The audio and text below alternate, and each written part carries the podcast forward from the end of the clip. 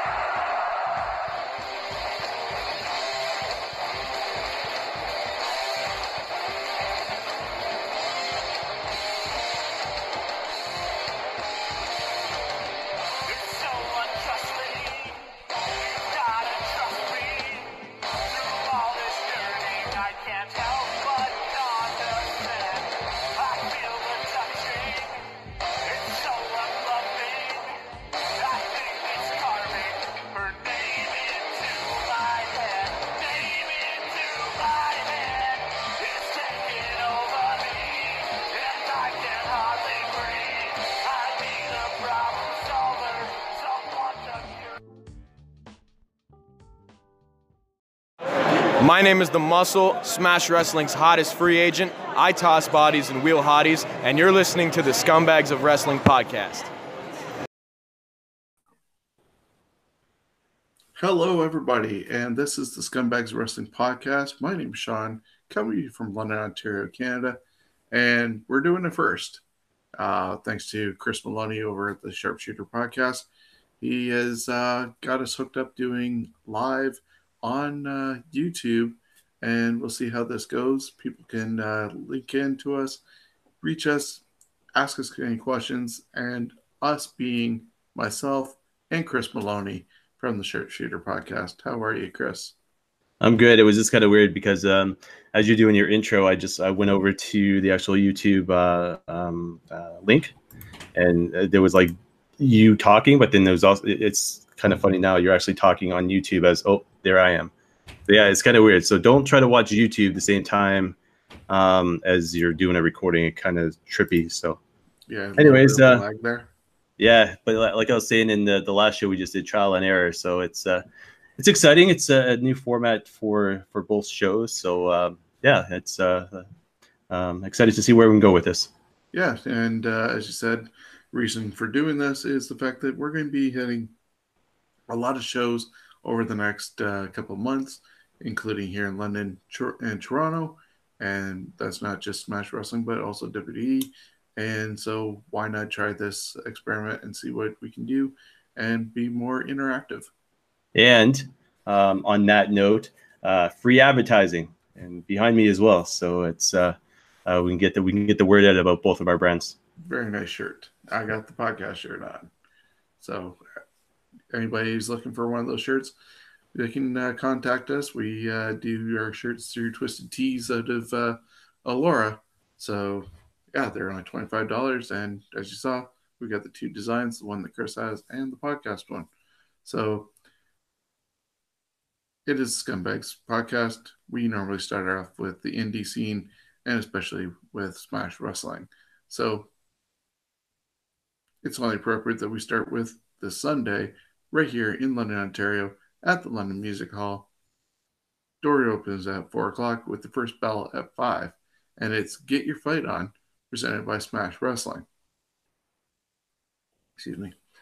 So we'll run down the card, give you your thoughts on uh, what we're going to see, and see how close we are on it.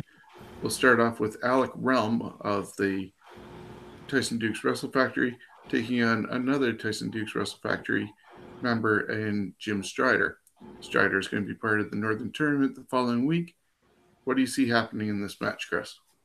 Um, between the two, uh, definitely contrast the styles. I mean, um, Alec Realm is uh, uh, a very gifted athlete. I mean, he's uh, you know one of the high flying types.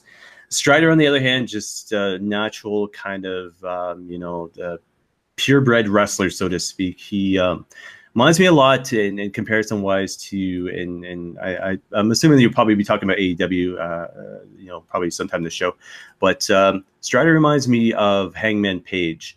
Uh, the comparisons between the two now, obviously, Strider's got a long way to go, but um, Uh, I think uh, Strider has a has a good future ahead of him, and um, in this match, even though, like I said, both are you know giftly uh, uh, gifted and talented, everything else, um, the Strider for the win in this one. Excellent. Uh, okay, so another person from the Tyson Dukes Wrestle Factory is Violet Lee, London's own Violet Lee, teaming up with the Muscle, her mentor, trainer, inspiration, um, taking on Killscreen, the team of Anthony Gaines and hacker Scotty O'Shea. So this one kind of baffles me because you've got O'Shea, who is one of the most underrated as far as Smash Wrestling and the Ontario independent scene goes. Uh, teaming with Gaines, who a bit of a, a wild card in him. He's, um, uh, you know, it's uh, you got both of those guys and, and immensely talented, but how, how, do you put them up against the muscle and and Violet Lee? I mean, Violet Lee, um, to my knowledge, first time she's ever been in a mixed kind of intergender tag team match. Uh, so as far as this goes, um, you know, it's it could go either way, but I, I think if anybody's going to take the fall, it's going to be Gaines, and I, I think um, you know Muscle probably have something to do with it, but uh, I see Violet Lee pinning uh, Gaines in this one. Yeah, I would agree with you. Um, Violet and Muscle should hopefully win this one. It's just an interesting contrast in styles because when you think of Muscle and Violet Lee, especially with everything they've done lately with getting the chain after every win, they're kind of a comedy-ish type act, and Killscreen is anything but comedy. They're more of a hard-hitting – especially with Scotty also been doing the hardcore matches they were supposed to have with Kevin Blackwood.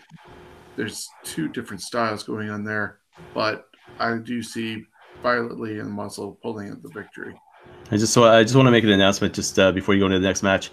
Uh, you have your first official chatter on YouTube right now. It's uh, uh somebody known as Canadian Blu-ray, and they're saying, "Hi, totally can't wait for Sunday." So you've ah, already got you've already got chatters. Awesome. This would be Daniel. Hello, Daniel, and welcome to the chat. So Chris is going to be monitoring uh, anything that is said, and we can uh, pop in with any comments. Feel free to invite others to the conversation, Daniel. Uh, the more the better, and we'll carry on with another match on this card coming up on Sunday, and that's Brent Banks, one of the pillars, taking on the leader at Disgraceland, John Greed. Uh, this one here, it's um, much as much as I'm a fan of Brent Banks, uh, it's going to go to John Greed. Uh, no way in the world you're going to take, uh, you know, what's going on with that group and the way they're getting the exposure right now and kill it. Uh, so I see John Greed not without the help of his, you know, his trenchmen, so to speak. But I see John Greed going over in this one. Yeah, I would uh, tend to agree. You got Albright and Logan who are definitely uh, embedded into Disgraceland, and uh, they're going to be not too far behind their leader, as opposed to Brent Banks, who is part of the pillars, but the other three pillars are going to be busy with their own respective matches that are coming up in that uh, card. So, unfortunately, Brent Banks is going to take another loss, I see, and Disgraceland is going to establish himself a little bit more. Moving on, we got the tag team titles on the line with Halal Beefcake taking on Fight or Flight. So this one here, um, I don't know too much about Fight or Flight. Um, I've watched some of their promo stuff just recently on YouTube and stuff like that. Um, as far as this match goes, how how well man, that's tough to say. HB is the, the Beefcake guys uh, the Beefers. I'm to call call them the Beefers. The Beefers are to take this one, retain the championship, especially with their alliance with Kevin Bennett. Um, no way in the world that um, you're not going to see all three as champion as part of the Kevin Bennett experience, and Bennett hasn't achieved that yet. So until Bennett achieves that, you won't see uh, the Beefers losing. Yeah, I think it's still too early for Halal Beefcake to lose the titles. Um, the last time we saw Fight or Flight in London. It was mind blowing how they were going all around. I believe they were against um, Jason Kincaid and uh, so the Ren- team of the Renegades, the Neon Ninja, um, and also two guys from the uh, Wrestle Factory, including Alec Realm, who took a hellacious dropkick from the Renegades, but they wowed the crowd. But it's not going to be enough to take the tag team titles. So I got Halal Beefcake uh, retaining. Moving on, we have the Blade, formerly known as Pepper Parks, taking on Mike Bailey, and he wowed the crowd the last time in London when he took on Kevin Bennett, and that match is now posted for free for people to get another taste of Mike Bailey before the Sunday. What do you see happening in that match? Um, it's tough because Bailey is very gifted, very talented guy. Um, but I mean, the way the Blade and the Butcher are going, um, you know, I could possibly you could possibly see a DQ, and, and when I say that, it's because when you get the Blade, Butcher's not far behind. So the fact is, if you've got Butcher at ringside, um, you know, I see, yeah, that's my prediction right there. You know what, Bailey picks up the win, but picks up the win by DQ. Uh, gets uh, basically his ass beat after the match is over. Um, and then who makes the save but Psycho Mike Rollins in his return to Smash Wrestling? So there's my prediction right there. Yeah, it's a good uh, prediction, and uh, yeah, anything can happen. I don't think uh, the Butcher's going to be too far behind, as you said. And it was announced that Psycho Mike is set to return, yet he's not on this uh, card, so it makes sense. And in the first round of the tournament, happening six days later in the Northern, we have the Blade against Psycho Mike. So it all makes sense. And uh, yeah, I see this being a good high flying match to begin with, but either no decision or the Blade is going to win. Uh, moving on to the rest of the card, we've got two matches left, and that's Sebastian Suave of the Pillars taking on TJP, the first cruiserweight champion and winner of the CWC. He's making his debut with Smash on Sunday. So uh, funny you just mentioned that match. I asked uh, Daniel in the chat there what match he was looking forward to the most, and he said TJP versus Sebastian. And I put winner. He hasn't responded yet, but uh, I'll wait and see who he picks. Um, as far as my pick goes, it's going to be TJP. Uh, if you look uh, behind me right there, there is an action figure of him hoping to get signed. Um, he is one of the most gifted guys who I've seen the past couple years. Uh, to know his backstory is absolutely amazing. Um, but furthermore, Sebastian Suave needs his ass kicked in this one because he needs to make a decision whether or not he's going to be face or heel. And uh, again, maybe we get to see the blowout between him and Anthony Kingdom James, or maybe we get to see the blowout between him and maybe Tarek. Um, you know, who, who knows what's going to happen? But uh, I see uh, TJP, no way in the world he's losing this one.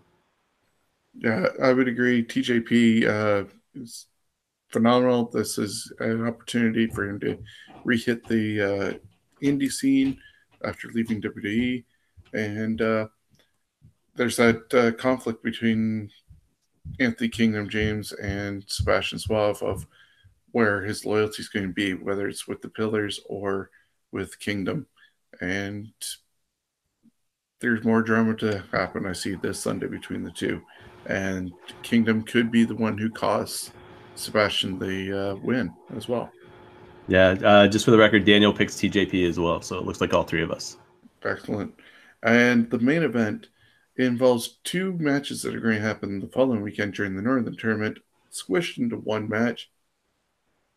Carter Mason has been going after Tyson Dukes, trying to get a match with him, and they're in the match along with the number one contender, Kevin Bennett, and the current Smash Wrestling champion, Tarek. No, I, I think you said in a previous um, show that uh, title's not in the line in this one, right? Yeah, it's non-title. So, saying it's non-title, I'm going to pick uh, Kevin Bennett for the win. I see um, with the fact the Northern Tournament's coming up and Kevin Bennett getting his title shot, I think this would be leverage. Um, so uh, I think you're going to see Kevin Bennett win this one, have some bragging rights for the next week, week and a half or so, and then go into the Northern Tournament with uh, with basically a win over the current Smash Wrestling champion Tarek. I would uh, concur with that one. I got thinking as you're talking that uh, since Mason has wanted his match with Tyson Dukes and they're going to be in the first round of the tournament, they might actually take each other out of this fatal four way. You also have the tag team champions of Halal Beefcake still in the building, and that could end up being a three on one situation with Kevin Bennett and Tarek. And perfect opportunity to prove your dominance and go in with a lot of momentum as you challenge on night number two at the tournament. And could be uh, Kevin Bennett's time. So that is Get Your Fight On happening this Sunday, May 26th at the London Music Hall. Doors opening at 4 p.m. First bell at 5.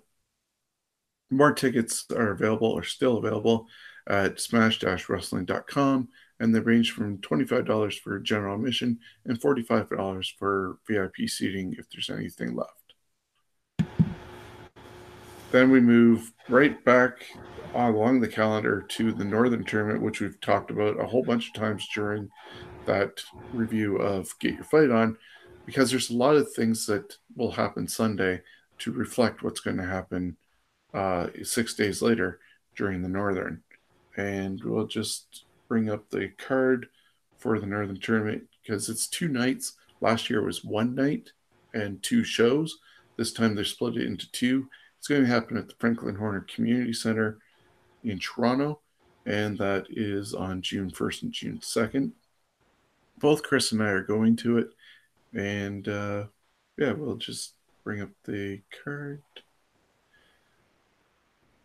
Well, there is Carter Mason against uh, Tyson Dukes in the first round. The Butcher versus Psycho Mike Rollins. Uh, Lufisto taking on Sebastian Suave. Jason Kincaid against Jim Strider. Ultimo Dragon against Matt Cross. Mike Bailey versus John Greed. Eva Uno against Anthony Green. Josh Briggs against Stu Grayson. And that's just on first uh, night. All the winners will go to the second day on June 2nd. And they will out to be, go to the Fatal Four Way Finals. And then also uh, during night two, Kevin Bennett has a wrap off against Chuck Clare.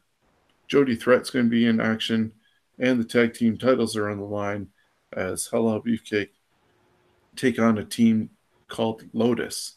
I have no idea who Lotus is. I'm going to be looking forward to checking them out between now and next week when we do our actual review and predictions for Super Show. I mean, for the Northern Tournament. And included that, they just announced that the pre show for the night two is going to be free. No ticket needed unless you have, well, except for having a ticket to the second night. And that has doors opening at 12 with a meet and greet at the stars. There's a Friends of uh, Smash Wrestling bonus show. I've heard that the Tyson Dukes Wrestle Factory is going to be part of that. Uh, there's the Wrestlers versus Fans Wrestling Trivia at 3 p.m. and 4:30. Can't believe this is actually happening, but the Muscle is going to be reading Everybody Poops. Now, there was talk that they were going to read a children's book. The children might have to read to Muscle, but the booking choice is Everybody Poops, and five o'clock is night number two of the Northern Tournament. So, without us analyzing what's going to happen, what are you looking forward to next weekend, Chris? Uh, four words: Ultimo Dragon, Lufisto. I guess that's only three words, but uh, anyways, um, you know, Ultimo Dragon. I, I think I said this last week as well. I've been a huge fan of.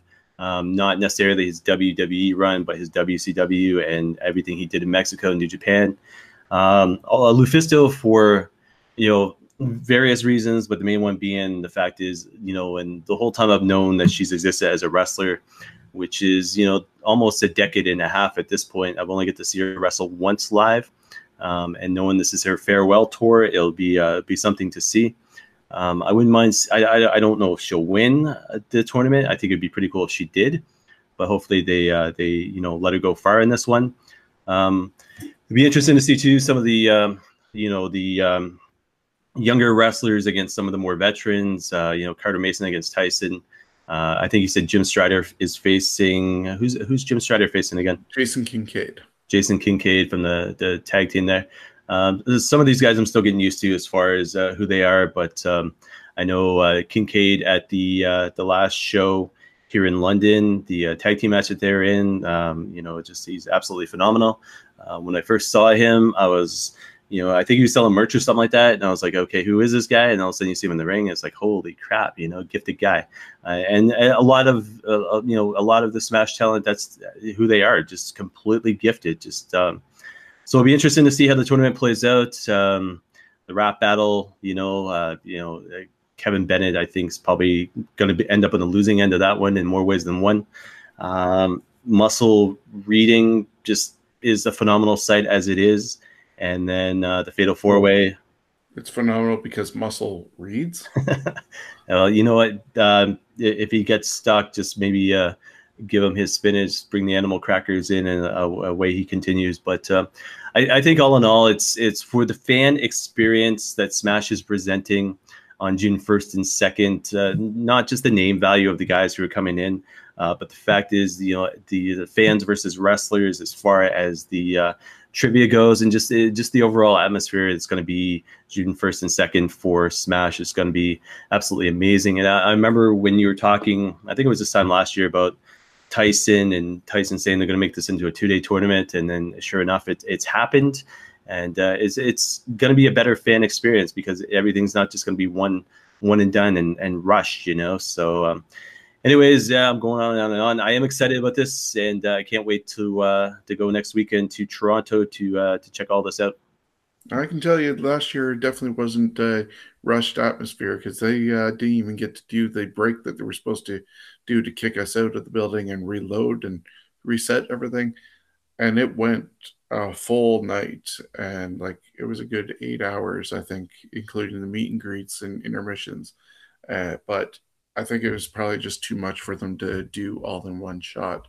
And that's why they did split it up. But it's amazing that they were able to set up all the extra things that they're doing on sunday with the uh, trivia and the storybook reading and uh, the factory being there so it's going to be a great uh, show heading on to the rest of the uh, summer of uh, Smash, this Northern tournament isn't the only tournament that they're doing. They've teamed up with five other organizations uh, throughout North America to present the Smash Wrestling Tag Team Invitational Tournament, and the winner of it will actually get a Smash Wrestling Tag Team title match against whoever the champions are.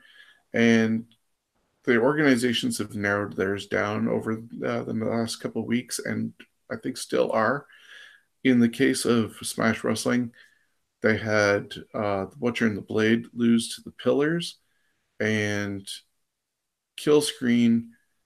I forget who they went against at the moment, but they ended up uh, advancing to the second round, and they beat the Pillars to advance to the final or the semifinals, which is happening July 6th at Just Add Water, or Just Add Wrestling, uh, the Franklin Horner Community Center on July 6th.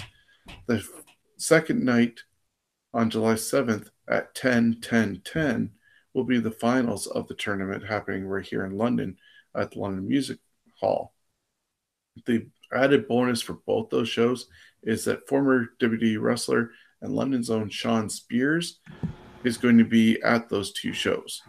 And we just heard Shawn's going to be also at AEW this weekend at Double or Nothing. So that's a huge uh, grab for Smash Wrestling to have. Your thoughts on that? Yeah, it's, it's funny you mentioned all this, and especially with the Northern as well. Was it Matt Riddle that faced Mia Yim last year at the at the Northern? That is correct, and he's coming out to NXT right now. Yeah, I was, I was just gonna say I'm watching NXT on the background here, and it's got uh, looks like Matt Riddle and Johnny Gargano. There's some more Smash name for you, uh, but to take on I think they're taking on Undisputed Era coming up. But um, it's absolutely amazing to see some of the, the the transition and the progress some of these guys make, uh, going from the Canadian indie scene, maybe in between pro stops to now all of a sudden Johnny Wrestling is tag team of Matt Riddle, who both guys are Smash, you know, uh, names. Um, Johnny and like I said, I never was part of watching Smash back then, but uh, he was. You said he was champion as long as Tyson Dukes was, eh? Yeah, over 430 plus days. And here he is, NXT champion on your TV right now. So it's uh, it is kind of cool. Um, as far as the the shows that are coming up, um, the you know the tag team tournament is going to be phenomenal. And I think I said this last week as well. As the fact is, uh, decade and a half ago, decade ago, you never saw Ontario promotions interacting like this. So, it, so it is cool for the promotions themselves. It's, it's amazing for the talent because they're getting the work, they're getting the exposure, um, and then again for you know the uh, the fans and the companies and everything that goes along with it. It's like we're we're all winning in this case. Um, with regards to the finals and everything else taking place here in London, I can't wait because not only are we getting to see that, but we're also getting to see Shawn Spears make his return to London. Um, it's been a long time coming. Uh, Shawn's one of the nicest guys, uh, you know, that uh, I've ever heard about in in the uh, Ontario, you know, independent uh, circuit. So can't wait to see them, you know, see him back in London and uh, I mean, basically the the show's coming up June, July. They're just getting started for Smash. As a huge August coming up for them.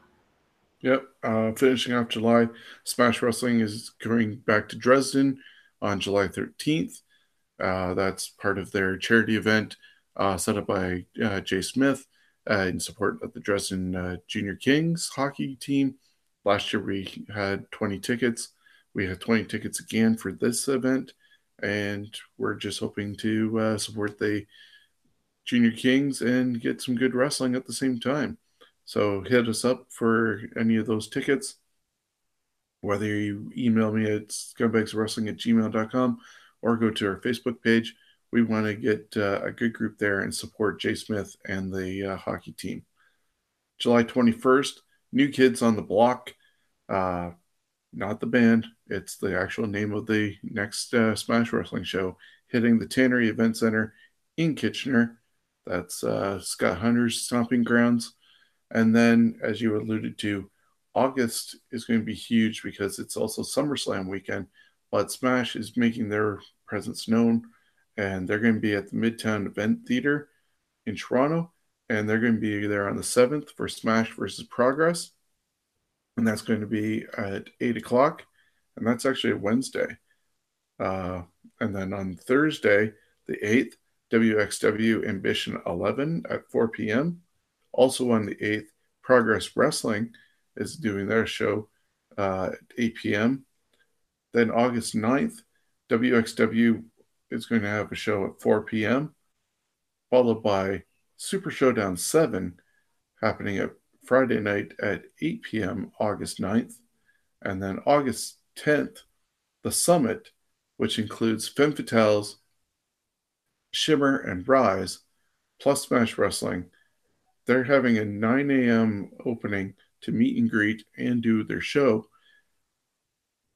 All the promotions are going to have their own women's uh, championships on the line.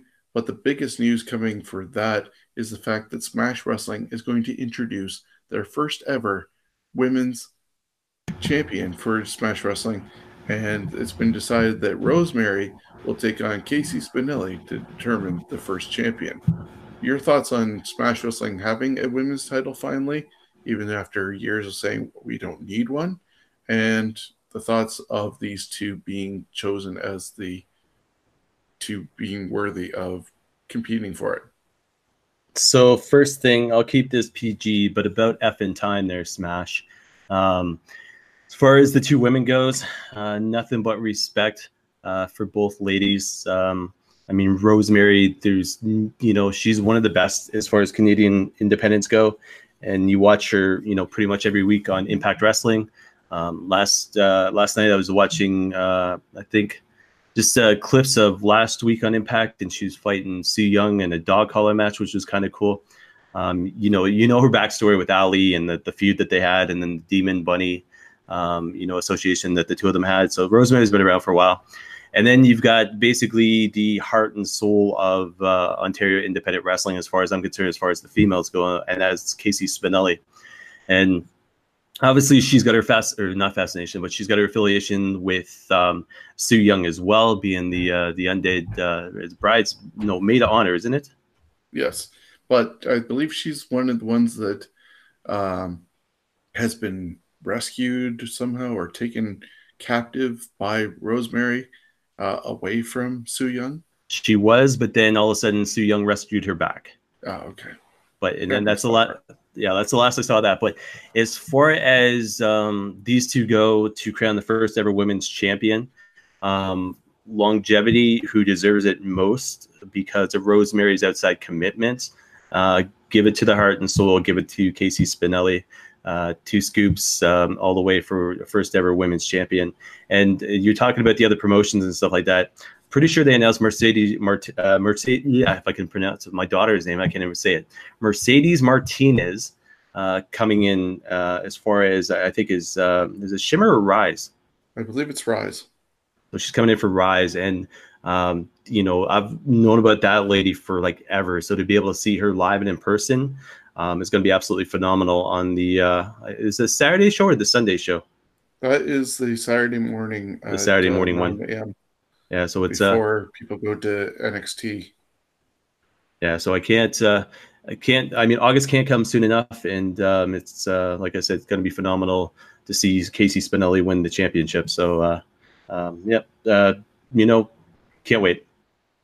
So yeah, that's some of the big news that's coming out of Smash Wrestling, and more details for all this can be found on their Facebook page or uh, by going to smash-wrestling.com. Plus, we always keep you updated right here on the podcast or on our uh, Facebook page, The Scumbags Wrestling. So, just a quick look at uh, some of the goings on on the independent scene throughout Ontario, not including Smash Wrestling. Um, tomorrow night, there's a 19 plus event for fighting uh, Filthy Tom Lawlor, and that's happening at Leafs Palace in Toronto at 7 p.m. On Friday, PWA Wrestling is doing a show in Guelph at the Red Chevron uh, Club. C4 presents the Filthy and the Fury uh, Friday night fights. Uh, that's at the St. Anthony's Banquet Hall. I believe C4 is up in the Ottawa area. On Saturday, there's the Bridgeburg Brawl uh, presented by Bordertown Pro Wrestling, and that's in Fort Erie at the Native Friendship Center. Well, uh, doors open at 5 o'clock for that. Professional Championship Wrestling presents Rising Tide, uh, the Royal Canadian Legion, and also PWA uh, doing a show in Kitchener at the Alpine Club of Kitchener. On Sunday, of course, we know about the Smash Wrestling here in London for uh, Smash at the London Music Hall, but there's also uh, New School Wrestling in Hamilton at 12 p.m. Redemption, uh, the BP Sports Park at 4 p.m. I believe that is also in Hamilton area. Alpha One Wrestling Immortal Combat 7 happening in Hamilton at 4 p.m. Uh, Queenston Road. And that concludes all the stuff that's happening around Ontario. There's so much going on. You can't miss having a show to see. So if you're not in London for Smash Wrestling, you can hit Hamilton and Toronto and Kitchener and Guelph, and you're not going to be disappointed either. Your thoughts on those uh, coming up events, Chris? Yeah, it's it's it, you, you just said it. I mean, there's um there's no reason as a wrestling fan that you can't attend a wrestling show. Uh, pretty much every weekend, uh, you know, every, a lot of promotions out there run 52 weeks a year, seemingly. And you're right about C4, uh, Capital City Championship uh, Combat, I think, um, known as C4, but they, yeah, they run out of Ottawa. Um, you've touched base a lot of times as far as the scumbags, uh, uh, you know, go as far as charities. And uh, C4 does this thing called Fighting Back every single year, raise a lot of money for, I think it's cancer. And I think last year they had raised, uh, I don't know if it was 10 grand or 50 grand, but it was quite a bit. Um, anytime I've ever talked to the promoter, very courteous, nice guy. But uh, they C4 to me is basically the Smash Wrestling at Ottawa. So um, I wouldn't mind getting up there someday to be able to check out one of their shows. But uh, you know, the fact is, you got the Man Lucha down this way. You've got uh, uh, PWA. You've got uh, you know NSW. You've got uh, you know All Egos promotion there, which uh, A1 Wrestling. So again, like you said, you can't. There's no reason at all. You you have to miss uh, you, you know you, you can't attend a, wrestling show because they're all over the place. And that's the main thing. Like these guys are busting their uh, selves week in and week out, and they need the support. And independent wrestling is the hottest it's ever been, I think, right now. And so you owe it to yourself to uh, check these guys out and uh, throw them a bone and support. Speaking also of supporting, because like you said, we enjoy doing charity uh, supports, and that brings me to Ethan's Fight. Um, it's a independent wrestling show happening here in London at Montcalm Secondary School on Sunday, June 23rd. And that is going to start at 4 p.m. And some of the matches that have been announced, uh, just the earlier, a couple minutes ago, actually, about an hour ago, uh, there's a fatal four way match with the women, including Crystal Moon, Sabrina Kyle, Jesse Mack, and London's own Violet Lee. There's going to be a 20 uh, person battle royal. Also, uh, Carter Mason against Cody Deaner in the main event. And Tyson Duke's factory student Kyle Boone is going to take on heavyweight Jake Jones. So the card shaping up. We have a 10 pack of tickets already. We want to get more uh, there and support this. Ethan's a little uh, boy who's six years old, who ended up with cancer in his brain and had down to his spinal fluids. They ended up doing as much as they could to get rid of the masses, but they didn't get it all. And that's all they could do really here in Canada. He was accepted into a uh, program down in Nashville, Tennessee, and he's down there with his mom, but she's had to give up her jobs. And the cost of medical in the United States is quite pricey in itself. So every little bit to help this family would be greatly appreciated. And you can do your part by being at Ethan's fight at Montcalm Secondary School, June 23rd. And uh, tickets, I believe, are $20 for VIP and $15 for general admission. Can't go wrong and have some great uh, wrestling action and give back at the same time. Chris, your thoughts? Yeah, coolest thing about that is the fact is you've got Cody Deaner in the main event, um, which uh, I mean says uh, enough as it is. Uh, Cody's huge as far as you said last week, charity work goes and stuff like that.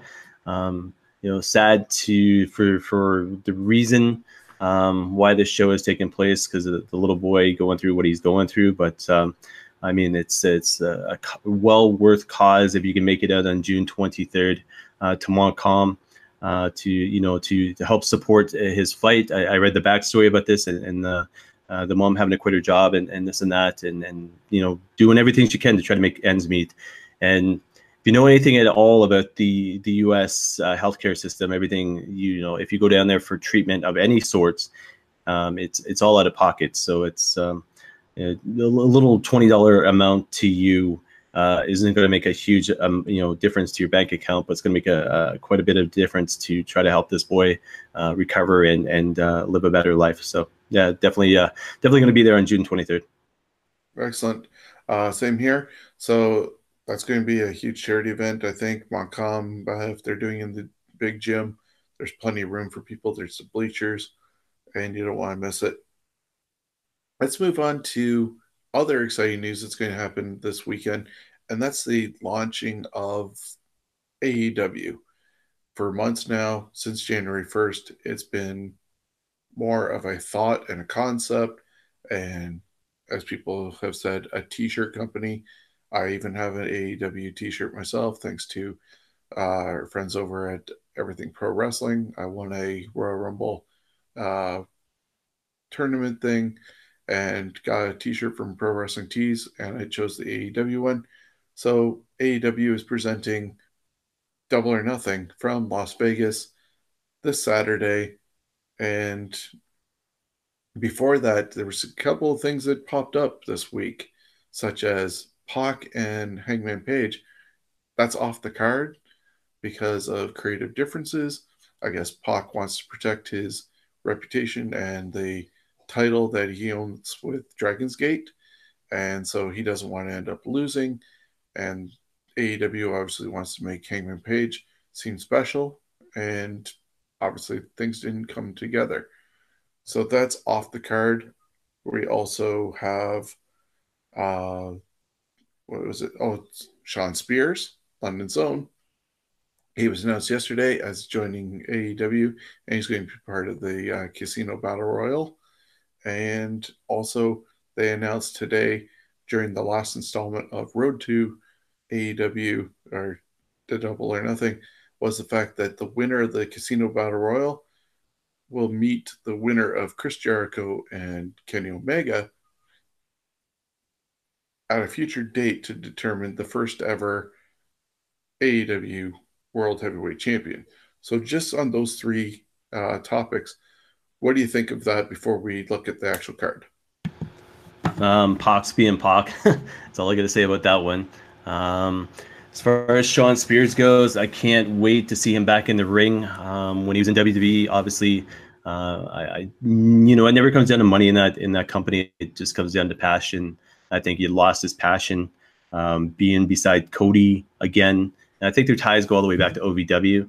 Um, it'll be good for him, uh, just based on the fact that you know it's um, it's you know he can have fun again he can be himself again he doesn't have to worry about the storylines and scripts and everything cody is promising right now um, it'll be interesting to see what happens with peyton royce because obviously they are you know fiancés um, whether or not she travels down that road as well because you think about it the iconics yes they're great but was she really being used to her full potential before that probably not um, and the women's division as far as aew goes they're, they're building and they're, they're doing a good job at that. And the more talent that, um, you know, basically is available, the more they're going to pick up. I know Tennille Dashwood, I think, is a free agent at this point. So wouldn't surprise me to see her go down there.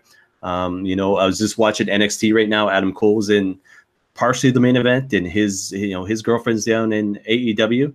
Uh, so it'll be interesting to see what happens with him. Um, you know, another billionaire running a company, and uh, as far as the main event goes, um, you know, to see to crown the, the new champion, um, I'd love to see Omega in that main event. Whether or not he takes it, I don't know. But uh, I think AEW is doing everything right right now, and uh, we'll have to wait and see what happens this weekend with Starcast at AEW, and uh, see what kind of buzz they they draw this time. Yeah, it's interesting during that uh, final uh, road to uh, Double or Nothing Tony Khan is interviewed, I think, is by somebody from ITV over in uh, the UK, and uh, I'm hoping that they hold true to what they're kind of saying is that they still want to encourage people to watch any and all wrestling. They're not trying to apparently take away from what WWE has. They just want to present the alternative that has been lacking to the lapsed fan and the fan who wants the little more harder core wrestling, some blood, uh, and not necessarily you know gushing for no apparent reason, but allowed because it happens, and just more realism, I guess, and that also takes you to sort of the Cody Rhodes Dustin match where uh, Cody doesn't want to be brother versus brother. He wants it more of an era versus era because he hates the attitude era that people hold so dear to themselves for everything that they did.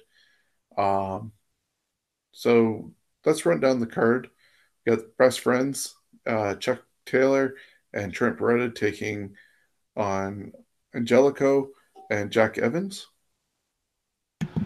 As far as this goes, um, best friends from watching their days in New Japan Pro Wrestling.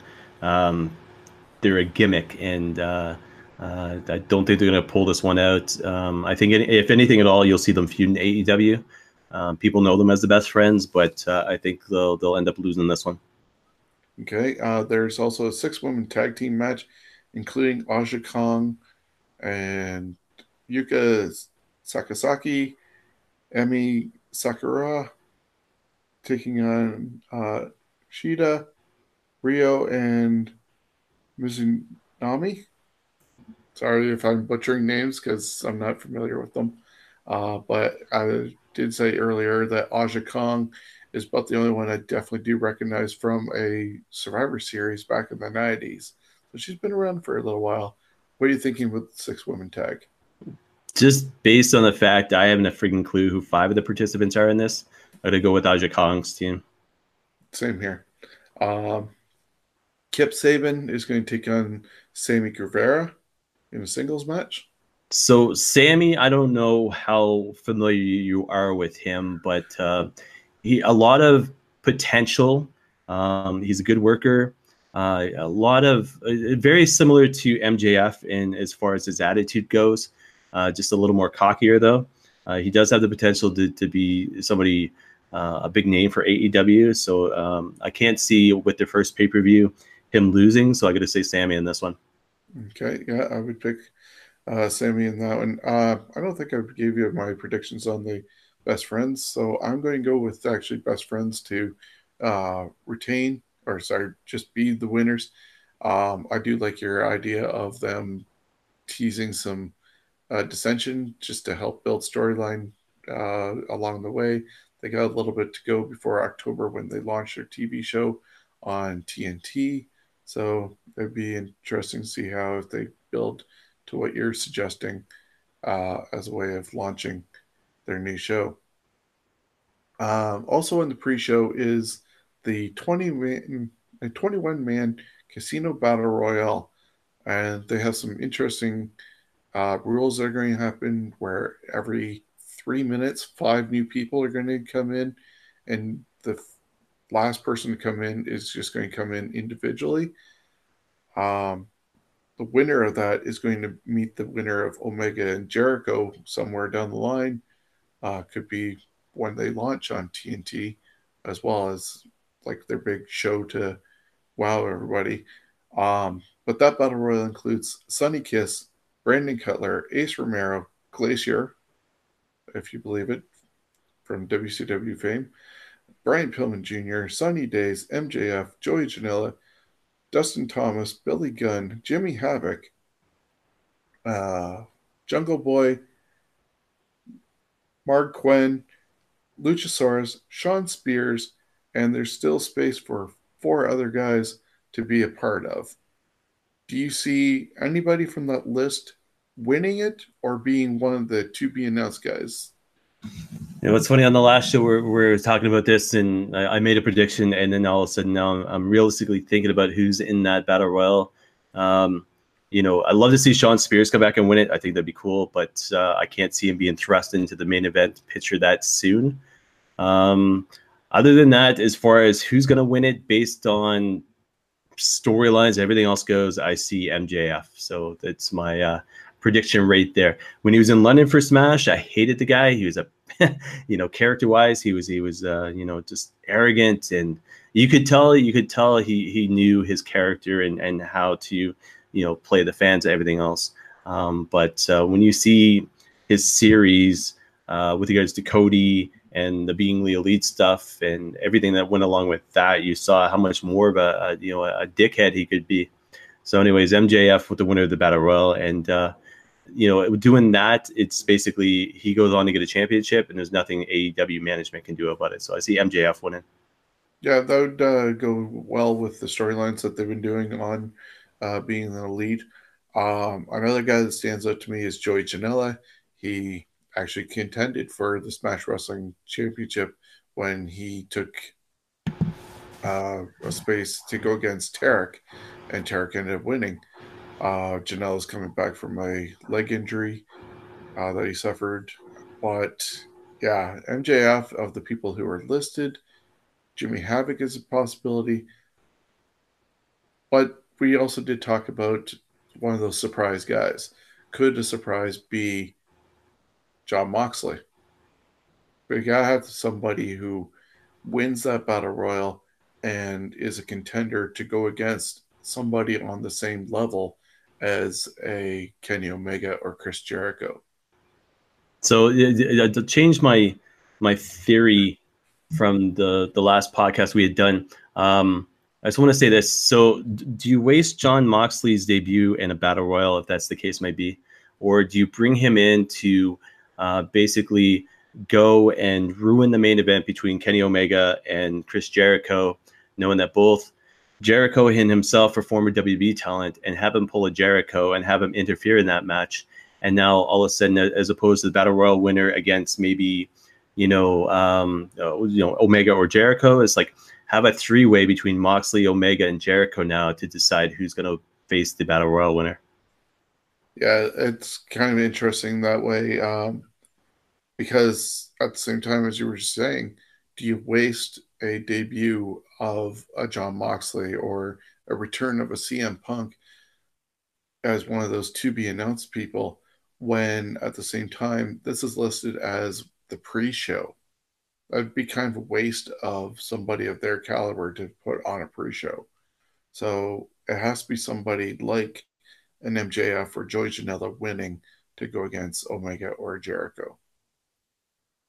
Yeah, I love like I, I love the fact you're referencing Punk, but um, the last I heard, he didn't look too good. He wrestled under a mask in a Chicago arena that was, I guess, apparently shutting down, and he was about the size of um, uh, James Ellsworth now. So, uh, putting him in there and and having fans try to you know recognize him in 2019, it's it's not a good thing. I mean, if he's a commentator, uh, much the same way Colt Cabana does for ROH, no big deal. But putting me in the ring again, I, I, and again, does he have any interest to, to be back in the ring as a as a wrestler? Yeah, I'd agree with you on that one because his size has diminished as he's uh, joined the ranks of the MMA world, and he is only a few hours, minutes, uh, depending on how quick a uh, chartered plane is from where Double or Nothing is, because he's supposed to be commentating for an MMA show also on that day. So that's why people are saying, "Oh no, he won't show up. He won't show up." But look at All In. Jericho did two uh, Fozzy shows and was able to run in on the Omega match. So you never know. It is wrestling, whether it's WWE or not. You can never say never, but it, he'll have to bulk up a bit just to be believable again as that uh, big contender.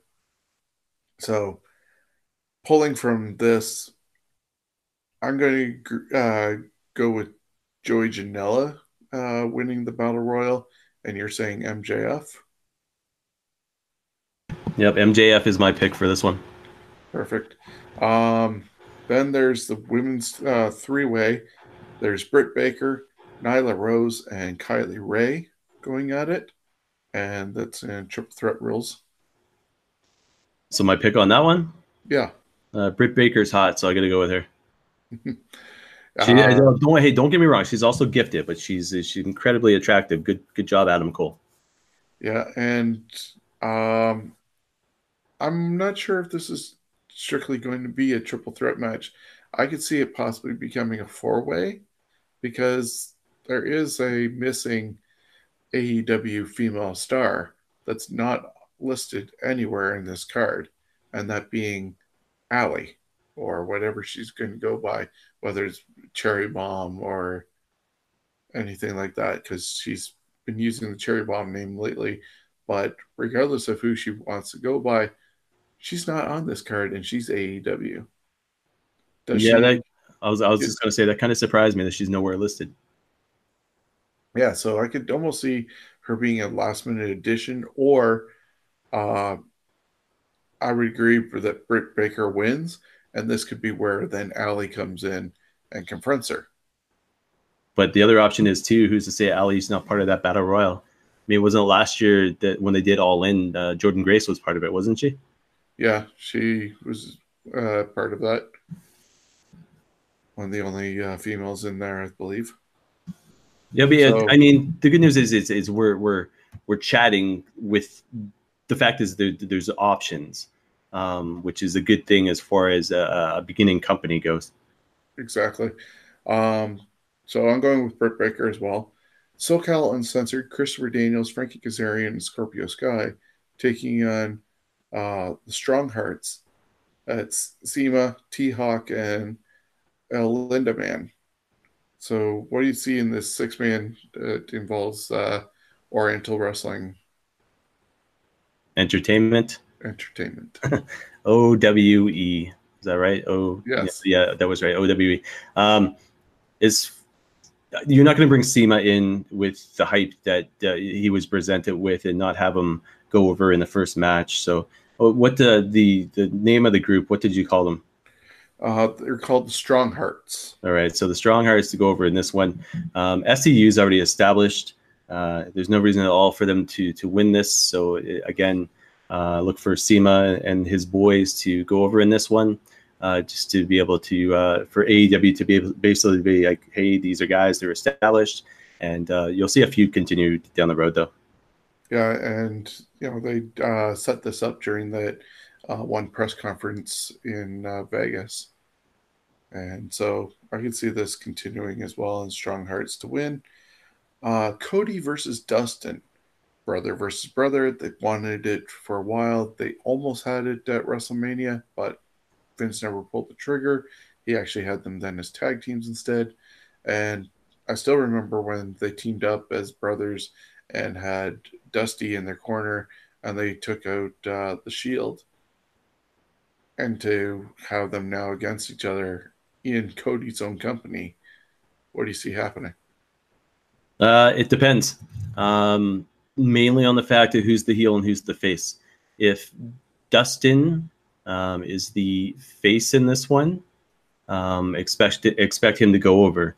If uh, Dustin, it's I'm saying that because it's hard to tell by the the, the face paint and the character and, and what he's going to portray this coming Saturday. Um, but um, if Cody is the face in this one, um, I expect Cody to go over, but Dustin to kind of probably you know, beat the crap out of him post match or whatever the case may be. Um, the reason I'm saying this is because if you see Dustin as the face and Cody playing the heel, it's going to be, you know, Cody's thinking, oh, well, hey, I'm going to change this attitude era and everything else. And then all of a sudden, Dustin's just like, nope, not happening. And, uh, you know, Cody ends up losing to the point he gets frustrated. I see a feud continuing between these guys. Um, but like I said, if, if Dustin is playing the, the face in this one, I, I see uh, him going over Cody and like I said, the, a few continuing down the road. Yeah, I can see uh, Dustin being the face in this one because he's representing the Attitude Era, and Cody wants to sort of destroy that. Um, I guess it'll just depend on how the fans accept it at the same time because if they're on the side of Cody, where they're against the Attitude Era and what it stood for, then obviously Cody would be favored by the fans, but I think he's still going to be playing the heel, uh, sort of cockiness, and just to say he's better. But I think Cody kind of does need to win just to sort of prove that the new way is going to be better than WWE or the beloved era, Attitude Era. So I'm picking uh, Cody regardless of how it goes.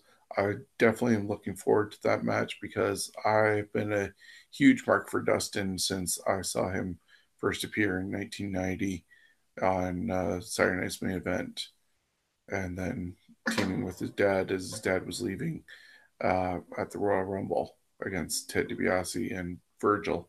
So, yeah, whether he's the natural or Gold Dust, just as long as he's not seven where uh, I'm a Dustin Rhodes fan, and he's been clean and sober. He said uh, just this past week for 11 years, so it's really good on him. Uh, yeah, and, cool thing. Well, I was gonna say, cool thing about Dustin as well is the tremendous shape he's still in for uh, for being up there in age.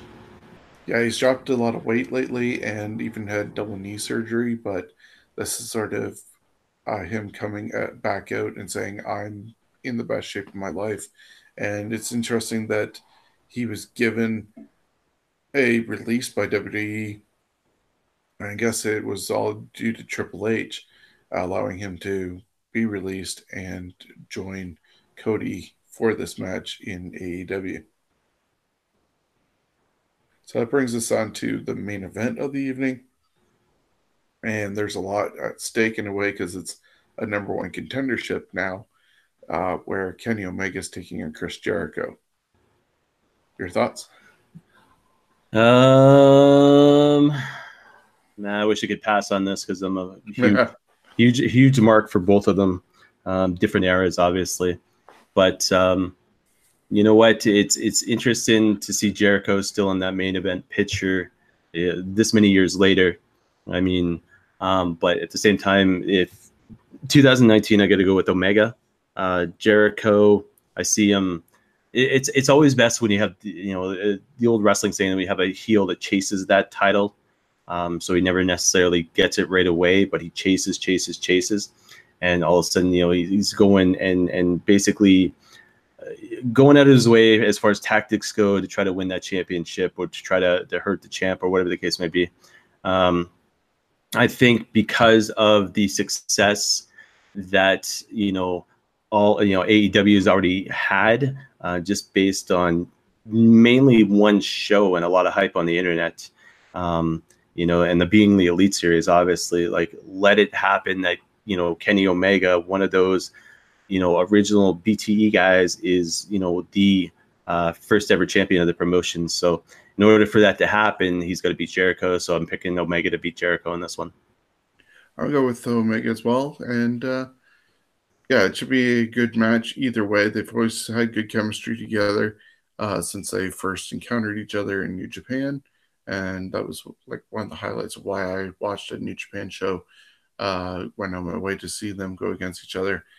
Uh, plus, Kenny Omega is coming to London for London Comic Con um, the first weekend in October, which I believe is the 6th and 7th at uh, the London Convention Center, and it was just announced that you can be a part of a special VIP meet and greet with Kenny and do video game challenge with him, and that's open to like 50 plus people. It's $230, I believe, with uh, plus tax. You get autographs, you get uh, pictures of your action with Kenny. There's pop and pizza going on, and there's also an ability for $75 a person to and 75 people at the same time can just watch everything unfold between Kenny and the people who challenge him at the video game uh, challenge and VIP. You'll also get the autographed uh, picture that is pre-signed because he doesn't have time to sign for everybody, but you get be a part of the experience. And you can go to uh, londoncomiccon.ca for more details and to buy your tickets. Comic Con is also going to be the place where you can meet up with Tim Curry. Uh, and fans of mo- any movie should have seen Tim Curry at least once in their life, whether it was from Sylvester Stallone's Oscar, uh, Home Alone 2, Pennywise the Clown in the original It uh, presentation, Rocky Horror Picture Show, and so many more uh, acting credits that Tim Curry has. You don't want to miss the opportunity to see him. And he's coming to London Comic Con October 6th and 7th at the London Convention Center. So, got a plug out there for uh, Jake and London Comic Con. They've had great relationship with Smash Wrestling and bringing the Canusa Classic with, to us last year. And if they continue with a good relationship with Kenny Omega, and uh, I believe Barry Bloom is his agent, you might be able to uh, bring in more stars from AEW. And who knows, maybe in 2020, instead of a Smash show, we get an AEW show. Your thoughts, Chris? Uh, the coolest part about all that is, well, you get to see a bunch of people dressed up as stormtroopers and, and robots and stuff. So um, I remember going to the Smash show last year for Canusa and getting there, and they had the bleachers set up, uh, you know, uh, as they're doing the kind of the Q and A's with the the Smash people right before the event. And I remember standing up on the bleachers and just looking into that that that mass of people at the the Comic Con and be like, holy crap, like this is insane. And just doing like a lap around just to i mean it's it's huge. I mean just the the amount of work and effort that goes into this um, you know as far as jake and, and andrew goes is absolutely insane. Um, and jake i mean uh, from talking to him it makes it sound like it's just second nature you know uh, but to land a guy like kenny omega uh, absolutely insane especially right now like he was pwi's uh, number one in the top 500 last year he uh, is the first guy ever to score six star matches against Okada uh, for Meltzer's review system. Um, you know, he's Winnipeg's own. He's, you know, um, uh, been talked about pretty much every month of the year for the past several years. You know, he's, uh, one of the best. And, and the, the fact is that they're bringing him in and being this close to him, being able to play video games with him, and he's a video game mark is absolutely cool. Uh, as far as Tim Curry goes, um, you know, you mentioned it. The only movie I've ever actually seen him in was uh, Home Alone 2. And he's that that uh, son of a bitch bellhop who, uh, you know, is just he's got that look on his face like you just want to hate the guy. He could he could have been a wrestler, but um, anyways, uh, you know, and when I talk about Comic Con, people at work or, or, friends of mine and stuff like that, and they're like, oh, you know, uh, and I mark out about Kenny Omega, they're like, oh, Tim Curry's coming too you know, and uh, I've heard things on FM96 about, you know, the announcers marking out for Tim Curry. So, you know, you know, great job for these guys to be able to bring these celebrities in. Um, and it's like you said, you know, we get Smash Wrestling and Canusa, but uh, if they keep and maintain a good relationship with uh, Omega and his agent, who's to say we don't get an AEW show here in London? And, uh, uh, you know, that, that would be phenomenal. Exactly. And Kenny's coming at a perfect time, as the fact is, uh, AEW is supposed to be starting their uh, new TV series on TNT. Yet to have a home in Canada uh, determined yet, but they're supposed to start in the fall of uh, this year, 2019. So they're get, we'll be getting close to doing their events and TV tapings. So perfect time to advertise and meet Kenny Omega as they get ready to launch their own show. So, looking at other activity happening this weekend in Las Vegas, starting tomorrow, May 23rd until the 26th, is StarCast 2. It's presented by Conrad Thompson, and he did StarCast 1 at uh, in Chicago as part of All In as well. Of course, a lot of people don't believe that they're two separate entities between AEW and Double or Nothing. It's just, or sorry, and StarCast, but you know, they're good friends with each other. So why not piggyback off each other? And it's virtually a who's who of events that are going to happen during Starcast. Just to mention some of it, there's an evening with uh, Cody and the Young Bucks, Behind the Paint with uh, Sting, hosted by Tony Schiavone, a live Talk is Jericho, the Sharpshooter, Bret Hart in his own words, uh, I guess they're going to also have uh, what's his name? Uh, Tom Magee. Magee, yes, Tom Magee is going to be there, and they're going to talk about that uh, lost uh, gem of a match that uh, WWE actually finally released on the network last week. Lita has a panel on women's wrestling. There's the Double or Nothing official weigh-ins. The last time you're probably going to see uh, something to wrestle with live with Bruce Pritchard because Bruce has returned to WWE and won't have the travel schedule to do stuff with Tom, uh, Conrad Thompson. There's a live Wrestler Observer uh, show with Dave Meltzer and Bryan Alvarez. The Hall of Fame with Booker T. Crazy Like a Fox, remembering Brian Pillman, who actually would turn 57 today. 83 weeks with Eric Bischoff and I Quit uh, retrospective hosted by Tony Schiavone with Tully Blanchard and Magnum TA, The Art of Wrestling with Colt Cabana. There's the Monday Night Wars uh, stories with X and probably Kevin Nash and Scott Hall are going to be part of it. Uh, Joey Ryan has a show. There's Rob Van Dam and Jerry Lynn doing a show together. Remembering Owen Hart has just been added. I see here uh, that's going to happen at 6:30 tomorrow. And the House of Hardcore podcast with Tommy Dreamer, keeping it 100 with Konnan. First uh, public appearance by Arn Anderson since leaving WWE. There's going to be now a Ready to Rumble watch along with Tony Schiavone, David Arquette, and the Hurricane because Hurricane was the uh, stunt double for David Arquette, plus a whole lot more happening during. Oh, also a broadcast of Omega Man, the documentary on Kenny Omega. But all this is going to happen during Starcast 2, and both Starcast and Double or Nothing are going to be available on Fight, F I T E uh, network, fighttv.com uh, app on your phones. And they're a little expensive, but with the quality you're going to get and the content, it's definitely worth uh, checking out and see if you can match up with some friends and share the uh, cost. Thoughts on any of those shows, Chris? Yeah, I'm, I'm intrigued about the uh, remembering Owen Hart one. Do we know? Do they say anything at all? Who's hosting? Uh, no, it just says it's happening at Caesar's Palace. I'm trying to get some details, but it is quite the uh, timing. I imagine there will be something involving uh, probably, uh, I would say, obviously Bret, since he's going to be there.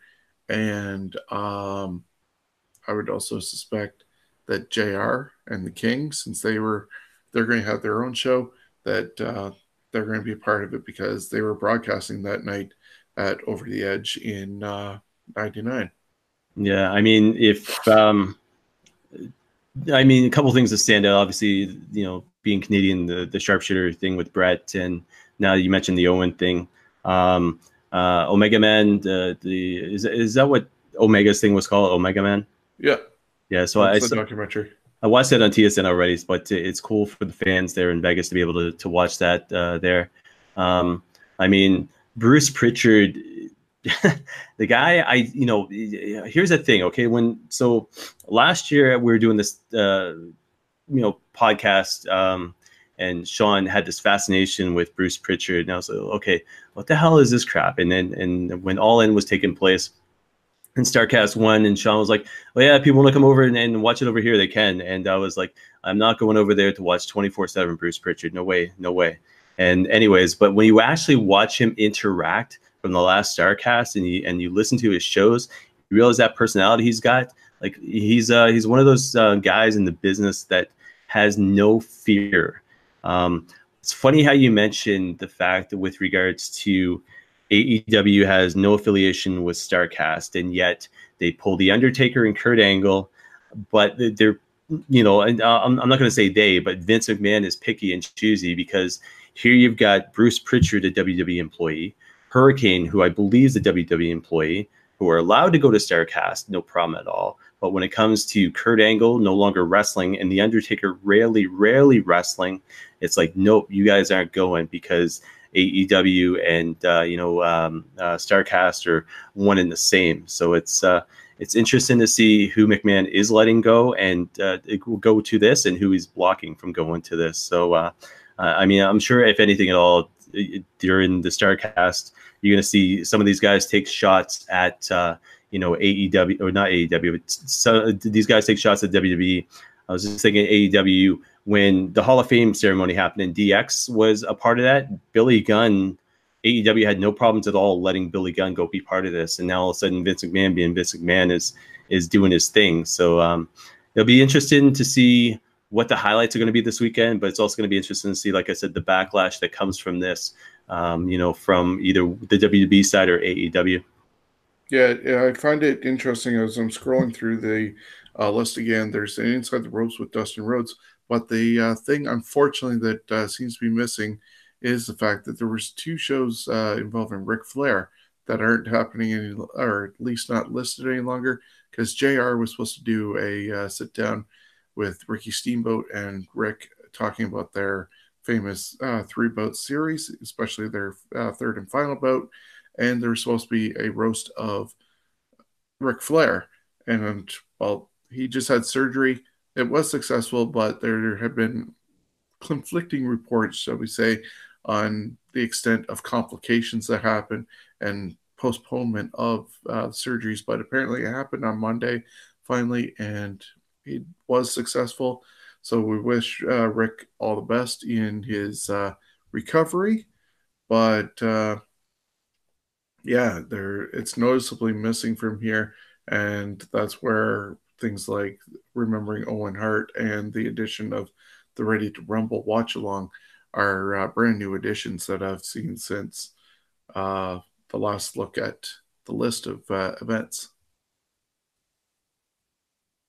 Yeah, so it'll be interesting to see if there's any more change-ups, but that, um, I mean, it makes sense that it, JR is going to be doing the Owen Hart thing at this point now, but uh, uh, that itself is going to be emotional.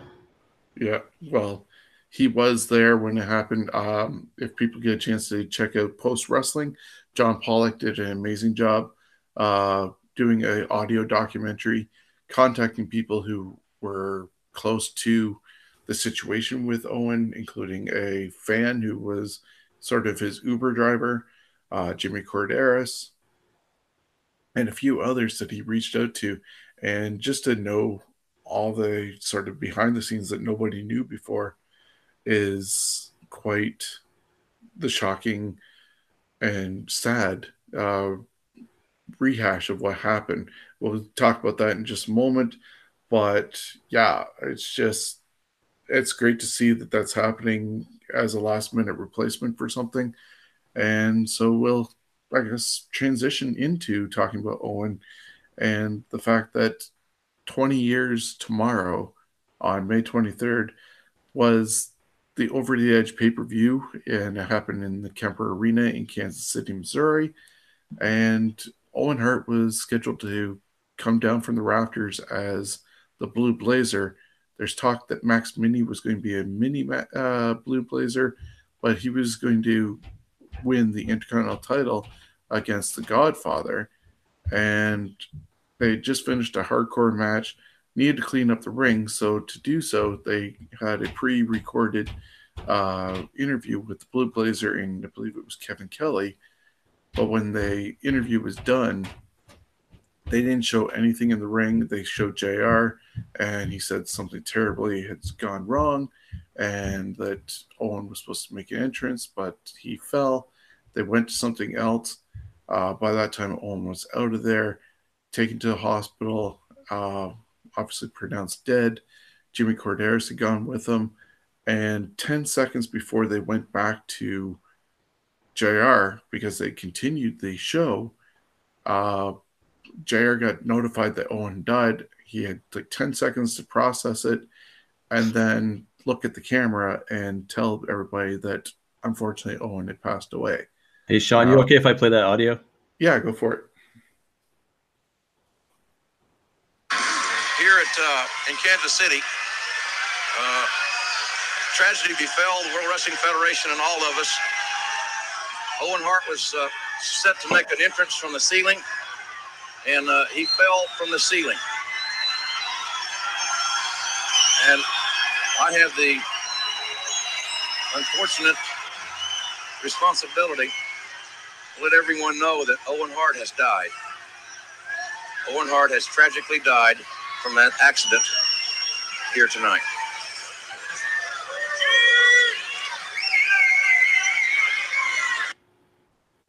So oh, yeah. I was just going to say, with you saying what you just said, I just want to give fans a, a glimpse of exactly what JR had to say the, the moment that, you know, they were counting him down. Yeah, it's quite interesting that he had like zero prep. Obviously, in the back of his mind, he's thinking that maybe this did happen because he saw it. Like he was literally only feet away from the ring and seeing Owen fall, but they also still continued with their job. And then he had to quickly scramble in his mind to come up with that uh, statement. So kudos for him to remain professional for the whole thing to go with. But there in that documentary that John Pollock did, somebody questioned whether they should have continued because at the same time it's sort of a crime scene at that point, but sort of the acting, uh, the show business type mentality, the show must go on. It did go on, and they continued the show even if some people didn't want to go out. Jeff Jarrett was very emotional as he went to do his promo and do his match. Deborah was obviously visibly crying uh, during that promo as well. So it was a huge night, and they ended up retiring that name of Over the Edge because of the stigma that was attached to it. So, my question to you, Chris, is where were you when it happened? And what are your thoughts on the fact that JR made that statement, that how he had little time, and should they have carried on with the show? So, like three questions, I know, but your thoughts on that whole situation. So as far as where I was, I was in London, uh, not ordering the pay per view, um, you know, and then I caught wind of what had happened, so ordered the replay, and then, uh, you know, very next night, I remember, you know, uh, the tribute show and and maybe possibly uh, shedding a few tears. Um, with regards to the uh, the show going on, I think that was one of the biggest backlashes about it. Was the fact is it's um, to me it shouldn't have gone on. Um, I th- don't know if it was in the post show or it was another show that I was listening to, but somebody had raised the question that they would have they should have asked Vince McMahon. They should have been like, you know, look, if that had been Shane McMahon, would you have stopped this show? And uh, you know, they, they one of their biggest regrets, whoever that guy was, that didn't. It might have been Jeff Marek, but I'm I'm not quite sure. Um, but you know, it's if it had been like I said, Shane McMahon in that situation, of course he would have stopped the show. You know, and uh, you never think about when you're watching as a wrestling fan with regards to what you see and all the legal ramifications that go along with it. It's like yes, it turned into a crime scene at that point, so they should have shut down the show and done as much as they possibly could to figure out what the hell happened. Um, as far as some of the stuff you didn't even think about was two clips from the post wrestling thing that I had heard. Number one was apparently Max Mini was supposed to come down with them, and there was too many issues with the weight, and they I guess apparently tried sandbags and stuff, and it just wasn't happening. And um, you know, so Max Mini life was saved because of of them going a different route. Um, the other thing was as well as when you hear Jimmy Korderas talk and you hear about how close Owen was to landing on him on the way down, like it could have just been, you know, not necessarily Owen landing right on top of him, but it could have been Owen's, you know, arm had come down on top of him or something like that. Because Jimmy in the the the, the post show had said he felt something brush against him. Um, and then, you know, Jimmy from the rest of the audio, you could tell he's just in a state of shock. And he still, to this day, doesn't remember how he got to the next town the very next day. So obviously, he has he has taken that and uh, put a permanent, um, you know, uh, blank on the situation. I don't know how he he gets through, you know, still being part of the wrestling business on Aftermath um, every single week. But um, you know, he's he's very gifted human being uh, to be able to share the story that he he's been able to share as far as anybody anytime anybody asks him about Owen. Um, but um, again, you know, Owen was one of those guys whose legacy is gonna live on uh, forever based on the stories you hear about him. And uh, of all people, Jr. is saying that he to this day has still never heard anything bad about Owen. So it's uh, hard. It's like like I said in the the other show that we had done, it's hard to believe 20 years later. You know, it's uh, it seems like just yesterday. Yeah, I was uh, celebrating my uh, 23rd birthday with our uh, friend Chris Jones and having pizza, and that's happened. It was just like, oh my god, shock, and then seeing the rest of the show and waiting for some more news, and that's what it became more so than watching it for the rest of the card, which I couldn't even tell you unless I look it up on Wikipedia I couldn't tell you what uh, happened before or after on that event. And unfortunately, unfortunately at the same time, that uh, section has been taken out of the network presentation. Um, yeah, just a lot of uh, thoughts on Owen, his whole career. I liked him as a Blue Blazer when he first appeared before WrestleMania 5 and took on uh, Curt Hennig in a losing effort. Then when he came to team with Koko Beware Ware and High Energy, which actually uh, uh, uh, that was after the uh, new foundation with uh, Jim Neidhart, and they wore the baggy pants and all that, and then Koko got added when Jim left. Uh, to winning the King of the Ring to prove his brother wrong, kicking Bret's leg out from under him when their match against the Quebecers at the Royal Rumble '94 starting WrestleMania 10, the steel cage in 94 as well.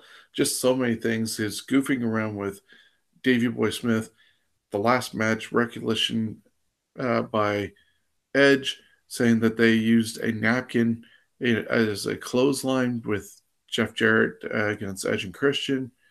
Just all the fun things that Owen did away from the camera and just to crack people up the guy's going to be missed. I believe I have a picture somewhere of Owen uh, in a frame holding his son Oje from uh, Canadian Stampede uh, that happened in Calgary. That 10 man tag and the Hart clan all uh, got in the ring. Just so many memories. Any more memories you want to share before we give her pro- last props to Owen? Yeah, just uh, one of the uh, personal stories I can share is um, um, I only got to see him wrestle twice live. One of them was in my hometown of St. John, New Brunswick. Um, uh, it was funny because it was the main event was him and Yokozuna as tag team champions against Shawn Michaels and Lex Luger. And uh, the best part I remember about that match is um, uh, Yoko uh, uncontrollably laughing in the corner, having to stick his head in a turnbuckle because Owen was making fun of a, a drunk fan ringside, you know. Um, and it, it, wasn't like just a, a, normal drunk fan. It was like some older guy who's just completely, you know, messed up. And Owen was just having a field day with this guy. But uh, anyways, it was it was amazing interaction, and it was just Owen being playful and and uh, you know the whole thing you're talking about the napkin at the house show and everything else, and it's just to me that sounds like who he was as, a, as an individual. He just he, he liked to have fun in life, you know. And and when you hear about stories and stuff, you hear about he was one of the guys you could talk to, you know, if you needed to, and uh, definitely family man and stuff. And um, a lot of his matches, you know, are on the network or YouTube. And if you're too young to remember who he was, go and check them out um, because he you know back in the day he was he was one of the most gifted athletes and he had a japanese style before japanese wrestling was, was famous over here in north america but um, uh, definitely going to be missed. And uh, I think um, I think Cody Deaner just recently had uh, had tripped it out to um, uh, Alberta and got to see the Hart House and had gone to Owen Hart's gravesite just recently. So I mean, uh, you know, and so Deaner, you know, being one of the mainstays here in Ontario, Indy. Um, you know, was a fan of Owens as well, and it's just it's it's a respect thing, and uh, I can't say I've ever heard you know any wrestling fan be like, "Oh man, he sucks," uh, outside the gimmick, but um, you know, it's uh, definitely missed even 20 years later. Yeah. Um, is Daniel still a part of the uh, chat? And we can uh, ask him his thoughts. Um,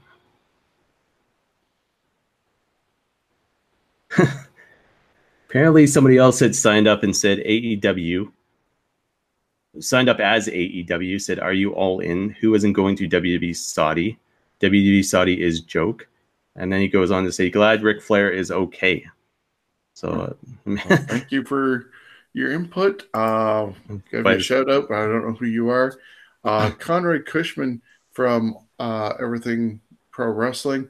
Uh, he does a his own podcast over on Anchor out of New York.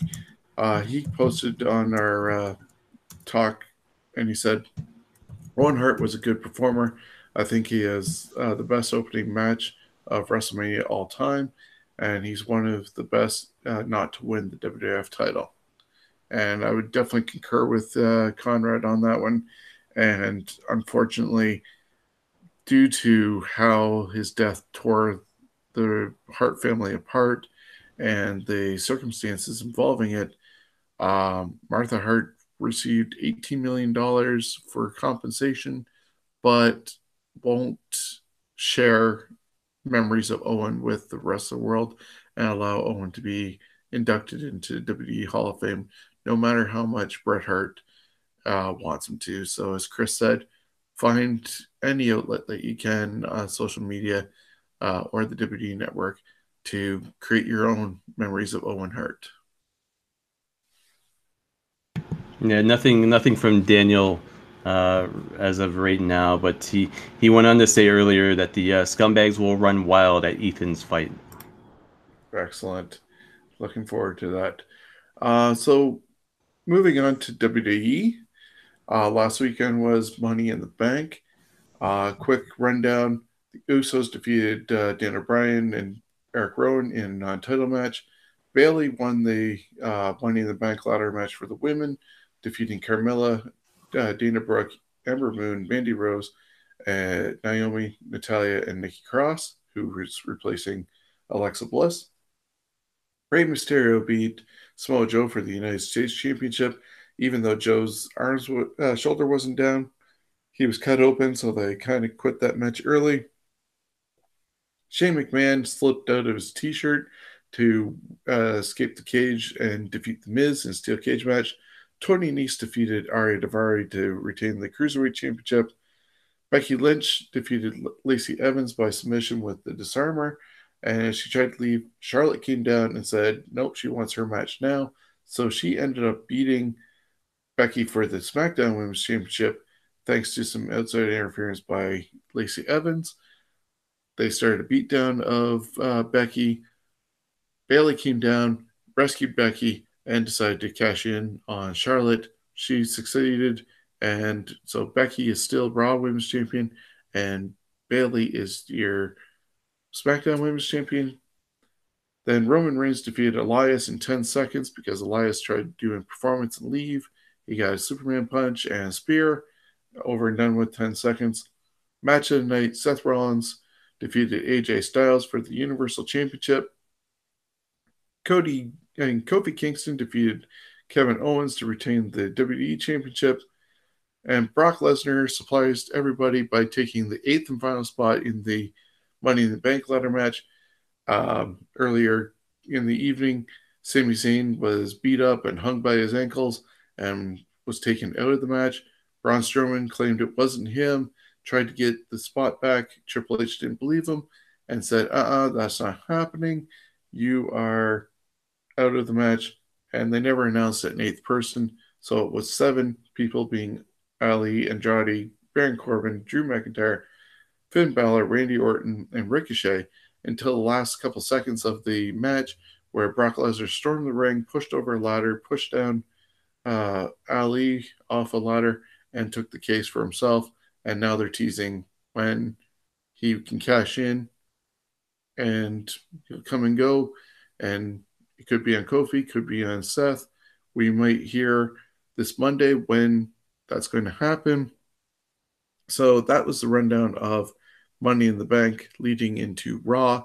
Chris, I know you only caught part of uh, Money in the Bank, uh, the second half of it, but from what you heard and saw, what do you think of Money in the Bank? Um, I know, like uh, like you just said, I only I end up catching part of it just uh, due to work commitments and stuff like that. But um, the I caught the tail end of the Seth Rollins AJ Styles match. Uh, that was, you know, in so many words, phenomenal. It was um, from what I read as far as the internet reports and stuff like that goes. Is the uh, the match was just uh, a good match. It wasn't no um, you know outside interference or you know just a good match between two gifted uh, performers there. Um, as far as uh, you know the the you know pay per view itself goes, I'm glad Bayley won. Um, I'm curious to see what they're going to do with uh, Becky and uh, Lacey Evans at this point because I know Lacey is is still kind of saying, you know, Becky, wherever you go, I'm going to follow you. Um, you know, Charlotte, uh, Bayley, uh, you know, those two continue a feud, and, and, hopefully Sasha Banks eventually comes back. Main event was um, interesting. You know, I, I was watching it and you know, obviously my pick was Drew McIntyre to win it, and at one point it looked like Ali was going to win. I was like, oh, this would be interesting to see what they do with this guy. And then sure enough, out of nowhere, Brock Lesnar. And uh, you know, I, have said it already once tonight, but if you could, uh, you know, judge the expression by one guy's face as far as Brock Lesnar winning goes, that would be Randy Orton. Uh, so if you get a chance, go on to YouTube at the WWE Network watch Brock Lesnar winning and then focus on Randy Orton's face as soon as he watches Brock Lesnar up at the top of the ladder celebrating. So, again, pay per view, probably nothing more than a good setup to the Saudi show that's coming up, but it is WWE. Um, so it doesn't surprise me them putting Brock Lesnar up top. Okay. So WWE has uh, two more events uh, coming up. Uh, June 1st. So yeah, a week and a half from now, uh, they are going to have NXT, and that's their 25th show, and it's going to happen from Bridgeport, Connecticut at the Webster Bank Arena.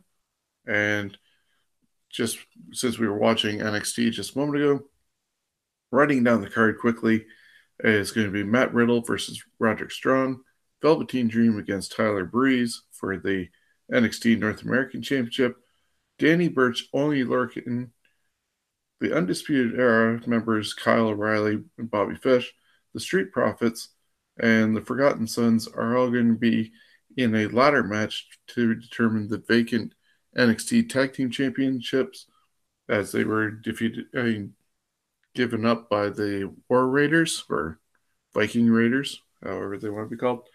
Um, Shayna Baszler is going to defend the women's title against Io Shirai, and the NXT Championship is on line with Johnny Gargano and Adam Cole. So as far as um, I mean, the standouts, uh, NXT. This is 25. They called it right. Yes. So 25th, uh, uh, you know, takeover, so to speak. Uh, Adam Cole, I think, is going to take this one. Um, hopefully, they finally move Johnny up to the main roster with Ciampa when he's back and healthy. Um, I wonder if they're going to release the title to Io Shirai uh, or Shirai, however you pronounce it, with regards to maybe Shayna coming up because I mean they could use fresh blood into the women's picture at this point. point, and then the uh, the tag team war for the in a ladder match there to determine the new ones. I didn't realize how talented the Street Profits were until a couple weeks ago when I was watching them, but uh, yeah, I wouldn't mind seeing the Street Profits go over in that match. Yeah, I would go with the Forgotten Sons. Um, it's interesting though that this is happening because, um, well, we can go into more detail uh, next week's episode, but this is going to be an important one as it's the takeover before uh, Toronto uh, during SummerSlam weekend, which we're going to go to.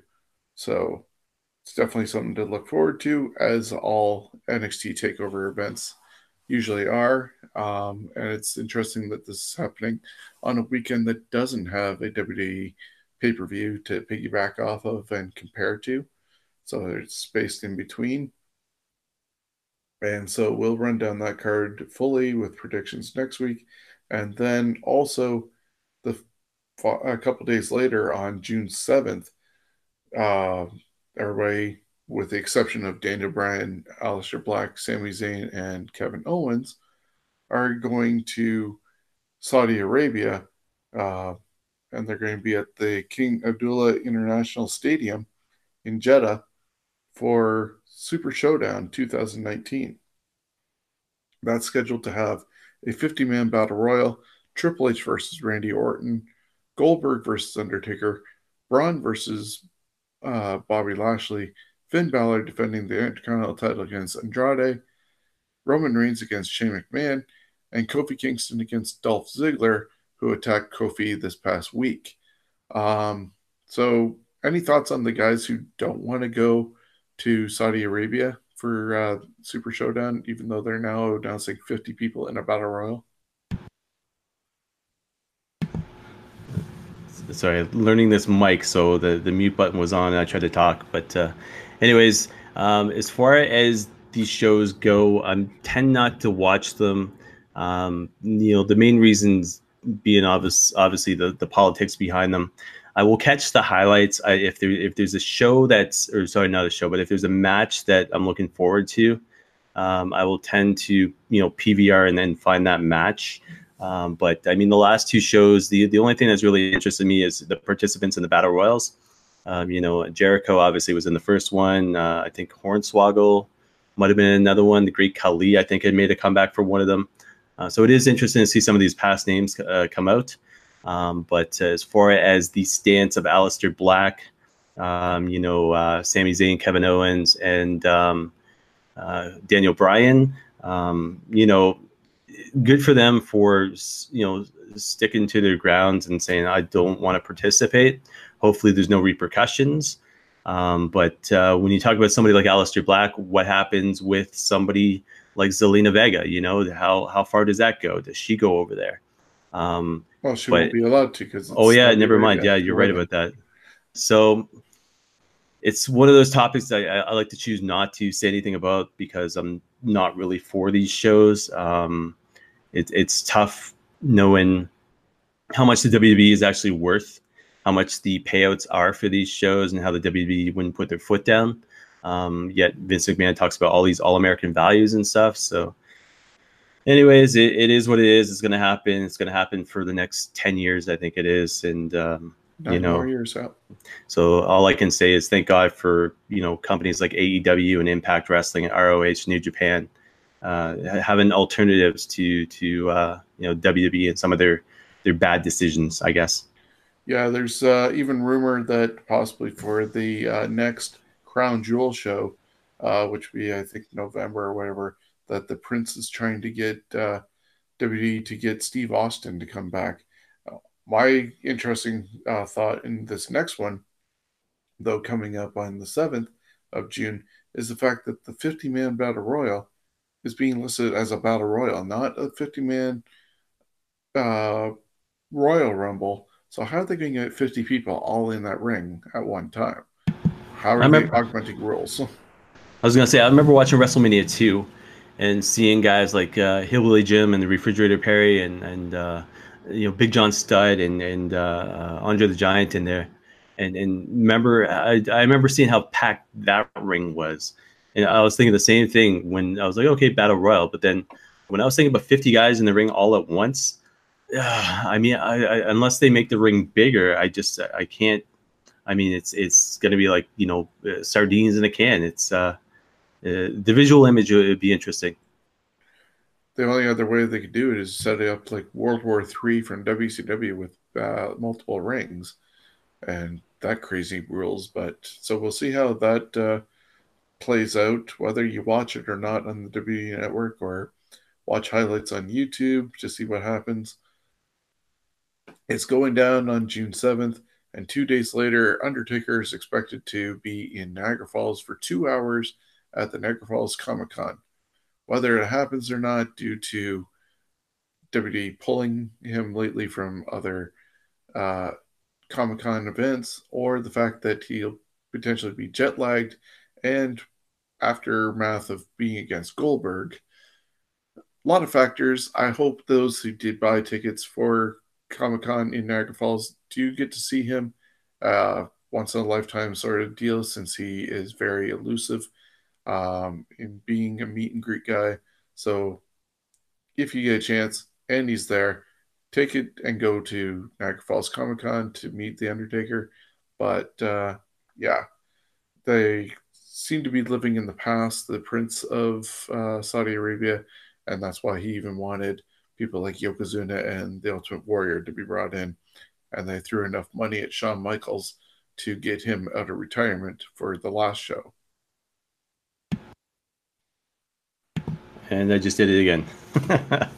I gotta learn how to work this mic. Anyways, um, I mean, yeah, and, and uh, just another black mark, black eye to a company that's publicly traded. I don't know. Yeah. Um, so one of the other big news that came out, other than the fact that Brock Lesnar is back and now has the briefcase and can tease whoever he's going to challenge for, Dolph Ziggler's back uh, to try and take, I guess, that uh, Kevin Owens place against Kofi.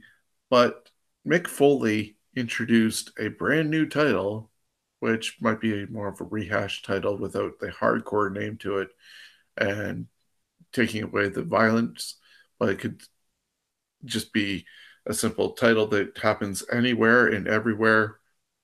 But the 24 7 title was announced. Your thoughts on the 24 7 title? You know, it, it's it's funny you, you talk about the hardcore championship and uh, the they don't want to refer to it as as any kind of you know anything to do with violence. The fact is, though, there's nothing stopping somebody from taking a kendo stick to somebody backstage or ringside or in the parking lot or in a Walmart or whatever the case may be. My biggest thing is who's eligible for this title because I tell you this: if if anybody's eligible for this title, you're gonna me uh, see me doing a run-in at SummerSlam and get my ass kicked out of uh, Scotiabank Arena, but I'll be walking out of there the 24/7 champion. Um, as far as the belt itself goes, it looks like junk. It looks like somebody picked it up at a yard sale and then shined it up, and then like, okay, this is our newest championship. Um, you had mentioned in the, the the show we did previously uh, with regards to Foley, tough spot he was put in to uh, to announce this thing, and then you know getting booed. I think the only pop he got was when he, I think he mentioned one of his cheap pop city pops. Um, but um, I don't mind the concept, but it's going to be a concept where people stick to the fact that hey, this is who's eligible. Announcers can't win it. Referees can't win it. Um, you know, my case, fans can't win it. But um, uh, anyways, it'll be interesting to see where they go with this, and it's uh, just another one of Vince McMahon's little, you know, um, you know,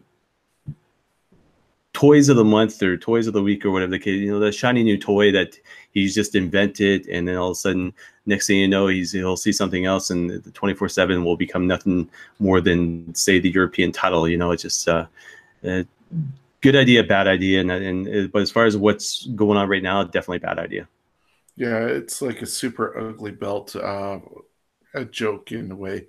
I said it almost looked like a Flavor Flav uh, clock put on a uh, leather strap. Foley, unfortunately, the announcement went over like a wet fart in church. Uh, total booze to silence. It comes off looking desperate, just like the wild card situation. Uh, WWE isn't into the whole intergender uh, wrestling, but having these rules totally opens it up to being intergender because uh, I believe you mentioned you saw a video of uh, Cathy Kelley searching for R-Truth to interview him, but had a referee in tow. We saw with the 24 7 rule of the hardcore title a decade plus ago that somebody like Terri Runnels and Molly Holly ended up winning that uh, title. And so it is, if the same rules apply, is going to be intergender. And they kind of have to figure out what they're uh, officially actually doing with it. But yeah, um, the only upside potential is the use of social media, where maybe on YouTube or Facebook Live, uh, Instagram, Twitter, you got people searching for the champion like uh, Matt Hardy did, Cathy Kelley, uh, Drake Maverick. They were all searching for him on Tuesday, using it to actually uh, film a title defense or change, depending on what they want to do. But it can't be good for a month of entertainment and doing those spots and fail afterwards and be ignored. This is going to have to be an ongoing concept for it to get over. Your thoughts on any of how it should be presented going forward? Well, first of all, pull a Medusa and toss that title in the trash. That'd be a number one thought right there. Uh, number two is um, if you're going to if you if you're gonna market a title like this, at least stick to a format. So if you're gonna try to get this silly thing over, at least go and and um, you know make it consistent as far as when it's uh, when it's being defended. Um, you know, if you're always doing if you're, if you're gonna do backstage stuff, then make it consistent and do the backstage stuff. Um, the one thing that was interesting to me that I couldn't really figure out was Mick Foley talking about that third hour Raw, and and that's when the, the highlights were going to happen, or whatever the heck he said. That to me is irrelevant. It's like if it's 24 7, who cares about the third hour Raw? I mean, basically, you could be checking in a hotel at two o'clock in the morning and have somebody come out of nowhere. That's the stuff that's going to make the teller relevant, is like I said, consistency, but making it unique in the fact that it's it's fun you know, have those moments in a Walmart or, um, you know, outside of a bathroom stall or whatever the case may be, where all of a sudden you have no idea who the next champion is, is going to be. And they come out, sneak attack, win the title, and then they take off, and the chase is on again. You know what I mean? Um, if I don't know, it's it's a comedy title. It's nothing that should be major relevance to it. And it's like you mentioned before, with regards to Terri uh, winning this. And uh, I think one of the Godfathers, Hose, had won the the old hardcore title. So as long as they don't make it a major title, it's it's it's going to be buried in the background eventually, anyways. But uh, at least have some fun with it right now. Yeah, it's something for uh, some of the guys like EC3 and all them that don't get uh, normal things. Noah has they they're going to have something to do. Um, I'm glad you actually brought that up about what Mick Foley said about the third hour. Uh, I'm not sure if you noticed, when he said it's going to get back to raw and be dirty and everything, um, they changed the lighting. There wasn't as uh, the red lights are were turned off. It was more black and white, uh, more light on the ring. And I'm wondering if at the same time, if you look at other cable companies or uh, networks, some of their more edgier shows are on after nine o'clock. Or in this case, it could be 10 o'clock because they're steaming at the third hour. Uh, could the WWE be looking at turning off the lights, making it more how they do with the house shows, but at the same time, maybe being a TV 14 in the second, uh, the third hour, and still being PG from 8 till 10? No, I'll tell you this: as long as they're not going back to pillow fights, I'm okay with it. I mean, they they need change right now, and if they're not going to end the brand split, um, I think uh, you know it's it's basically throwing anything they can at the wall and seeing what sticks. So I forgot about that. I forgot about the. I, I did notice the the whole image change of of Raw and stuff, but um, you know, who's to say that's going to last as well? Here's the company. You know, Vince McMahon had come out and said, "Oh, hey, yeah, no more general managers and the three McMahons are sitting in the ring and like, oh, we're gonna give you what you want, and then sure enough, a week later, it's like back to Baron Corbin. So, yeah, I don't know. I just uh, I have no faith in WWE right now. I mean, I say that I'm going to SummerSlam and NXT and everything there has to do with that, but uh, that's me being a wrestling fan. But as far as the product itself goes right now, it's it needs a, a changeover. Yeah, I'd agree. Um, definitely some new uh, blood, just kind of being more creative because somewhere along the line, whether it was the Attitude Era uh, or the ending of the uh, Monday Night Wars, things changed drastically from planning around the pool with just Pat Patterson, Vince McMahon, and uh, Bruce Pritchard creating a year's worth of storylines to now everything being changed on the fly, even before, uh, like minutes before it goes out the curtain on a Monday night or Tuesday night. And that was not how WWE was ever booked before. And it's reminiscent of, unfortunately, how WCW was in their dying days. They need to maybe refocus and start going back to long term storybook planning and I guess it kind of helps with Bruce being rehired. They have uh, newer people like Abyss, bringing in Shane Helms, who did uh, some good work with Impact. They got uh, Sanjay Dutt, you know, some experienced guys with uh, some creative interest. And it's no knock on uh, Arn Anderson, but he was there for a number of years, 17 years or so since WCW went down you kind of need fresh minds and get rid of some of the soap opera uh, writers that know nothing about sports entertainment. And maybe maybe AEW and their presentation, what we see this weekend, will spark some sort of creative uh, flow for WWE. Your thoughts?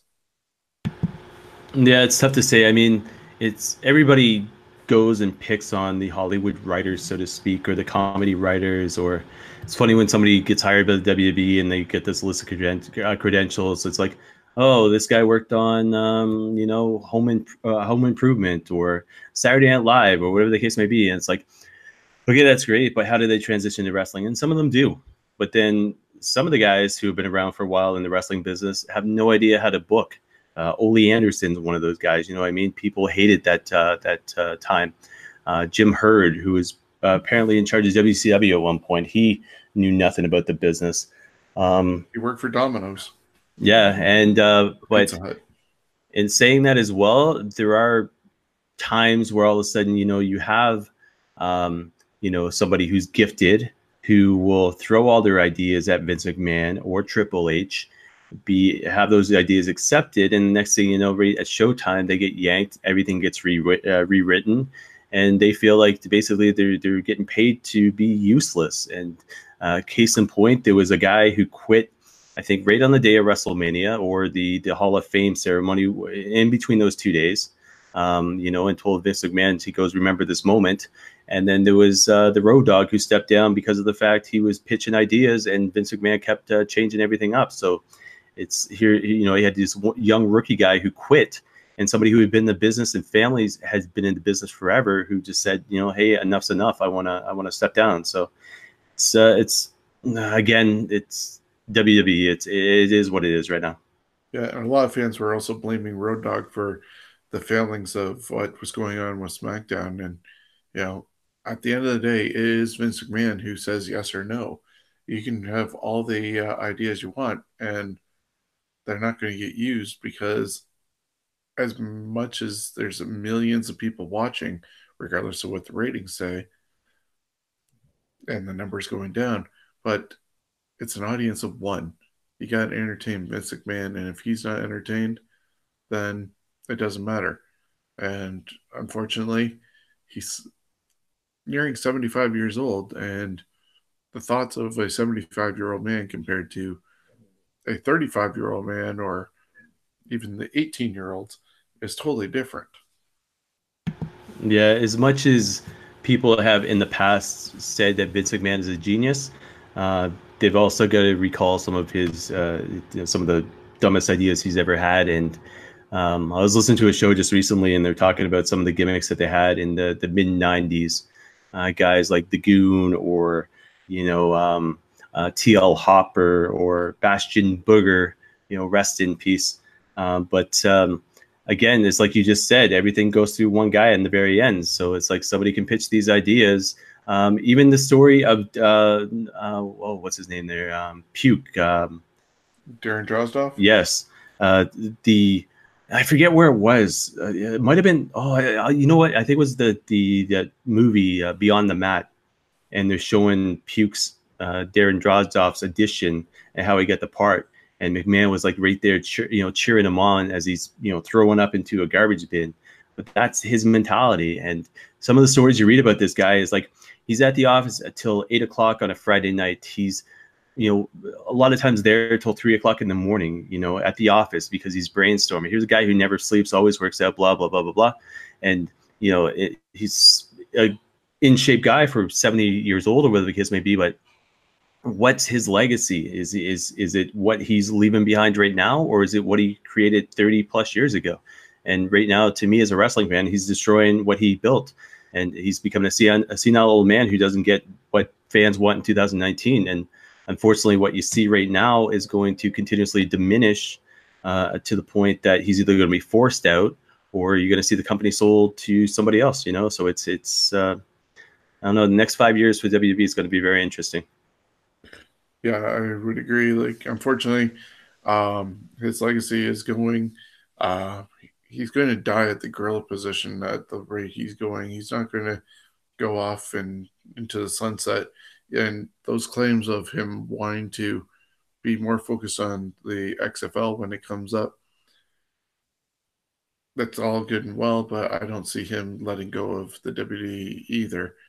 And so hopefully they can find a balance and keep things going in a good direction and maybe a good spark and kick in the ass from somebody else to acknowledge that okay what we're doing isn't working.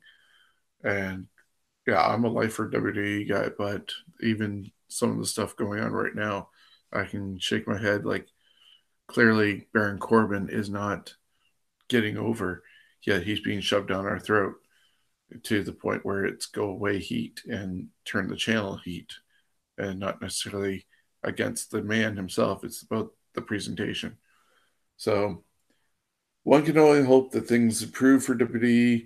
Um, a lot of things, as you said, being thrown against the wall, see what sticks, but hopefully it doesn't come off as too terribly desperate and fans start being listened to. So that's going to, uh, I guess, conclude this week's edition of the Scumbags Wrestling Podcast. Uh, want to thank you for being a part of it. Uh, we looked at everything going on with AEW and Starcast this week, remembering Owen Hart, looking at uh, the upcoming stuff with Smash Wrestling. Be a part of the charity events we're a part of. Get your tickets and uh, come join us in either Dresden or at Montcalm Secondary School. How about the Dresden uh, hockey team and also Ethan in his uh, fight for cancer? Chris, thank you for being part of it. Where can people reach out to you and find you on the Sharpshooter? Uh, they can reach me at uh, sharpshooter.ca, which uh, gives you pretty much links to everywhere else. So Facebook, Twitter, YouTube, Instagram, yada, yada, yada.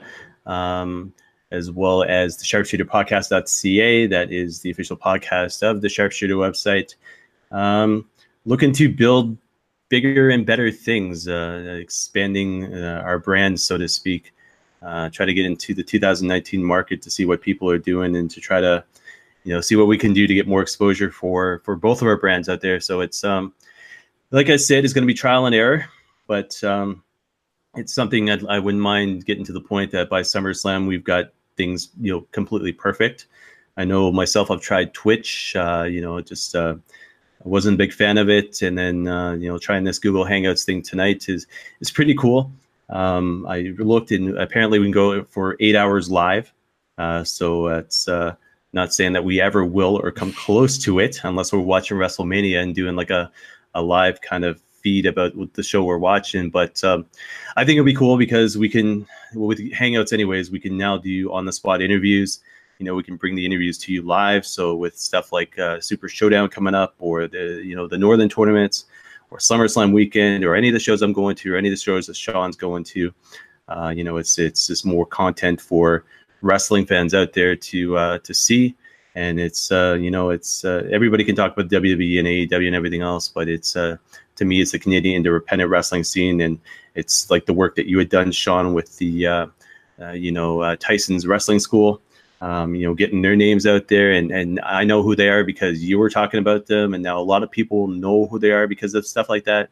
And I think getting, you know, our brands out there is important, but I think getting the exposure on these guys before we're watching them for, you know, nine ninety nine a month, or in the case of AEW, I think it's what, 40, 40 bucks or 50 bucks or something like that for the pay per view coming up. Yeah, I think it's about $50. yeah, but it's, uh, it's going to be well worth it. And, um, if you're looking for package deals and stuff like that, I think some of the uh, the scumbags had posted it on Sean's group. So um, I know if you're looking to watch Starcast as well as uh, uh, Double or Nothing, uh, check out the Scumbags of Wrestling on Facebook uh, for promotion codes and stuff like that. But it's uh, going to be a heavy weekend, and it's it's only May. Yeah, great summer coming up. once again, thank you for being on here. People can get in touch with us at the Facebook page Scumbags Wrestling. We have Twitter and email at scumbagswrestling at gmail.com. Be sure to subscribe to this podcast, whether it's now here on uh, YouTube and Hangouts or our regular uh, versions being on uh, Spotify, Podcoin, Google Podcasts, iTunes, Spotify, Stitcher. I think I mentioned Spotify twice. Um, anyways, and there's a whole bunch more. I'm working on getting on uh, iHeartRadio. Hopefully, announcement very soon on that one. I say about two weeks. We're getting close to that. And yeah, share this with your friends. Support independent wrestling and support some local charities wherever you get it. And so until next time, thank you for being with us. And we'll be back next week with breakdown of uh, Double or Nothing the London show coming up, and also the Northern, plus uh, whatever else comes up over the week with WWE news. So until then, thank you, and we'll see you next time.